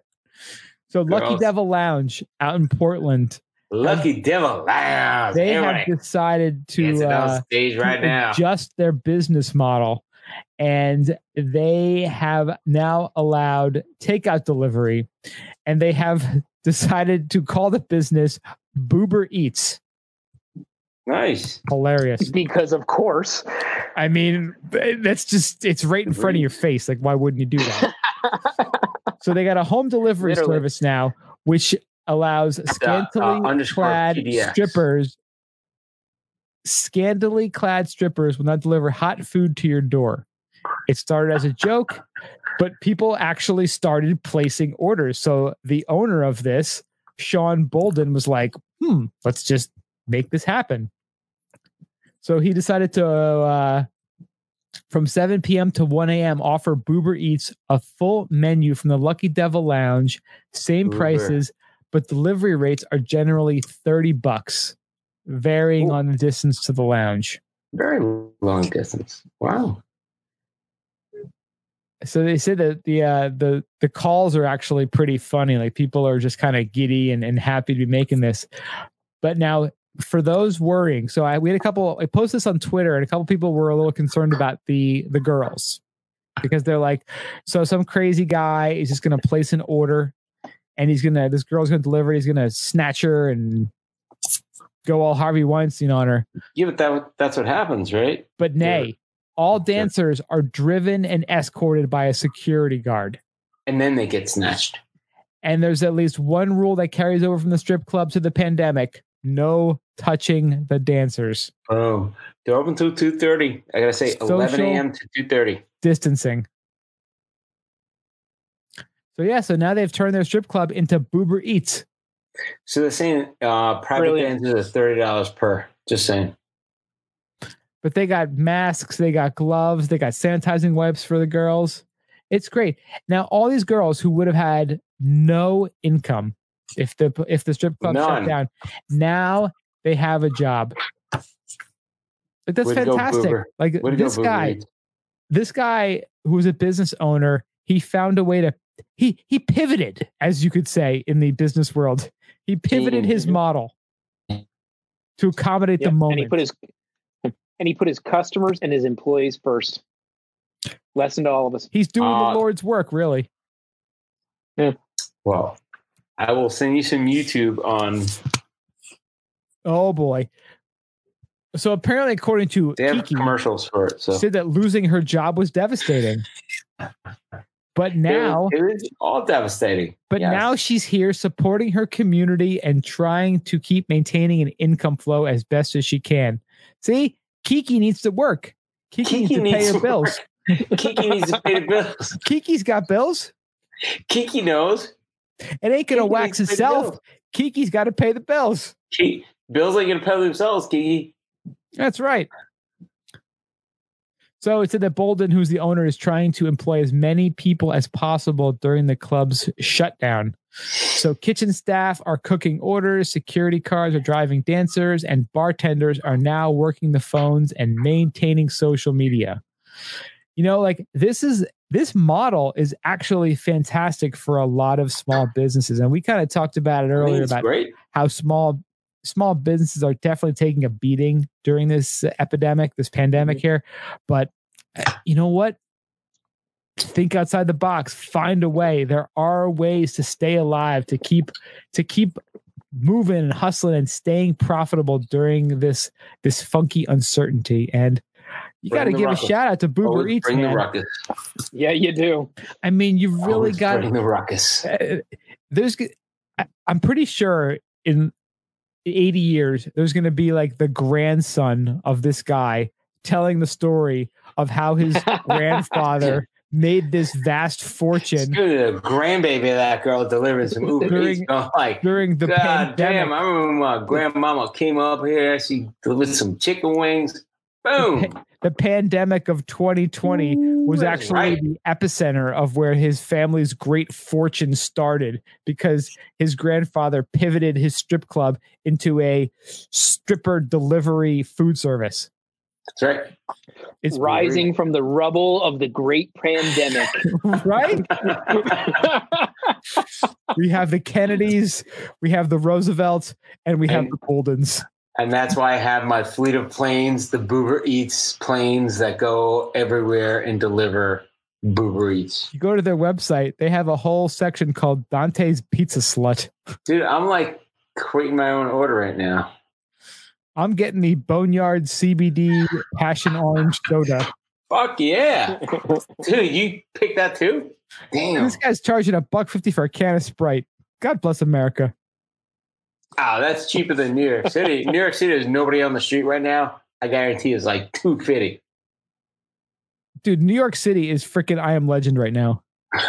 Nobody else. I just want to ride around my on my bike, just zip around. there. scooter. Dude, you should get like fucking baller ass scooters, just Corona mask and scooters, just ride around. and just blast Empire State of Mind the whole time. White Claws, six bucks a piece. Modelo bottle, five bucks. What do you think of that? Yeah, I like that. All right, so any uh any Or final, like growler. any final $20. thoughts, comments as we're two hours and forty minutes in? I like the uh, Boober Eats, and um, it's a Uh, win-win right huh. there. Yeah. I think we've covered a lot of ground. I think we've discussed a lot of important topics, and I think While we're on the Corona quarantine, I hope everybody stays safe. Um, don't be stupid. Stay inside. Yep. Keep your family safe. That's the most important thing. We'll get through this. Yep. Don't go backcountry by yourself just because you're all cramped up inside and it's fucking snowy as fuck outside. Just don't get into trouble. Oh, and Just one thing. I want to mention, I think I, I mentioned it to you guys in our, our little text string earlier. I did purchase that uh that little ski trainer bad boy. Did you? That. Yeah. I You did. did, huh? I bought the uh the aero ski. So shout out to Frank. Thank you for sending that over to us. Thanks, Frank. You know what? I should get it in a few weeks. I'm going to try it out and uh, I will give a very honest review because I'm paying with my hard earned, goddamn fake government cranked out dollars. So nice. We'll see how it is. If it sucks, Your I will- promissory notes, you play, pay me promissory notes? if it's amazing, I will tell you it's amazing. If it sucks, I will tell you it sucks. So I'm excited about Look it. to that. And according to Look the forward to website, you cannot use it with a shirt on. Apparently, you have to be you have to be shirtless. So get ready for some Instagram. Dude, that looks gay as fuck. That little app that you showed me, I was like, God damn. It's got a virtual reality headset that comes with it too, so I can pretend I'm skiing in the Zermatt or at Whistler. With Peter and and Please shake me ein Foto.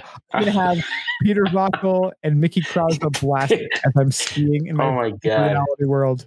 oh my god, it's, that's horrible. So there you go. Yeah. It is what it is. Hey, I, I got the Theodent. You saw that in the uh thing. Yes. Yeah, my my enamel is gonna be fucking. It's already awesome. Beautiful. We'll see how it is at the end of the week. It's fucking great right now. I'm looking at my enamel. I'm saying, "Wow, this is fucking great." Enamel AF. Right now, I'm looking at like fucking. How do you get this delivery thing? it's not going to come over here, is it? Pretty sure Portland to to uh, Tampa area bitches. is a little bit out of their jurisdiction. Damn it. Doesn't like Ybor City have a similar thing? They got a lot. Yeah, they got a lot. They can deliver stuff to you. yeah. Coronavirus, gonorrhea. It's a full package. They got it uh, all. God, Couple- it's such a gonorrhea and it goes Yeah, down. You pour some white claw in your snatch, you're good to go. It's all There you go. clear. Yeah, it's all clear. Yeah. Well, Nick, thank you so much for joining us this week. It has been an absolute pleasure. I'm glad we got a chance to to do this. It's been far too long. Far Thank too you. long, Nick. Yes, and it's it's we will ski together again soon. And I assure you, next like we've talked about, this year has really brought clarity and uh a, an honest mirror to look at our lives and determine if this is really Has what it? matters Yeah. the most. I agree. I, agree. I really believe Let's it keep has. talking about that. This 2021, man. This is the season that it all happens. It all We- comes together. We have to keep calling each other out on our bullshit because we're going to make this happen and we're going to finally live that ski mountain commune life we've always talked about. Nice. Yeah, we're gonna look back as as gray old men, you know, hanging up our skis, and many many years from now, saying it was the season of 2021. It all happened then, you know, from Dude. the mm-hmm. rubble of the great pandemic, Yes, we rose. like mighty skiing phoenixes. Dude, one of Benjamin's favorite books every night that I read to him is The Road Not Taken by Robert Frost. I have this like Oh, really nice. cool illustrated Cool. version of it. Very good book. He loves it. He loves it. And I, I keep reading it and I keep looking at my sellout bitch little life. and I go, is Phoenix to him. time to take the road not taken because I Nice. can't I can't Oh. read him this book and live the lie of taking the bullshit road. You need to you need to send me the link so I can order that for Isla. I I, I think I got to do the same. That sounds awesome. It's it's a beautifully illustrated book and he loves it and it's fantastic. So that'd be like the first thing he memorizes and you know uh, well after the movie Cars which he loves too. So Aww. Life is a highway. it is. He loves the Rascal Flatts version. He asks Alexa to play it all the time. That's right. Good Well, thank- movie. It is a great movie. So thank you everybody for listening. Check us out, skibumpodcast.com. Nick, thank you again so much for joining us. Love having you on. It's always a good time catching up. Why we don't do it more often guys. is Thanks so stupid. Oh, a pleasure. Uh, check us out, skibumpodcast at gmail.com for an email. We are on all the socials, Instagram, Twitter, Facebook at Skibum Podcast. Buy some merch on our site, skibumpodcast.com slash shop. Subscribe, Spotify, uh, iTunes, Stitcher. Find us there. And. YouTube, SoundCloud, we're there too. So thank you so much for listening, and we will talk to you next week. Stay high, stay food. See ya. Peace.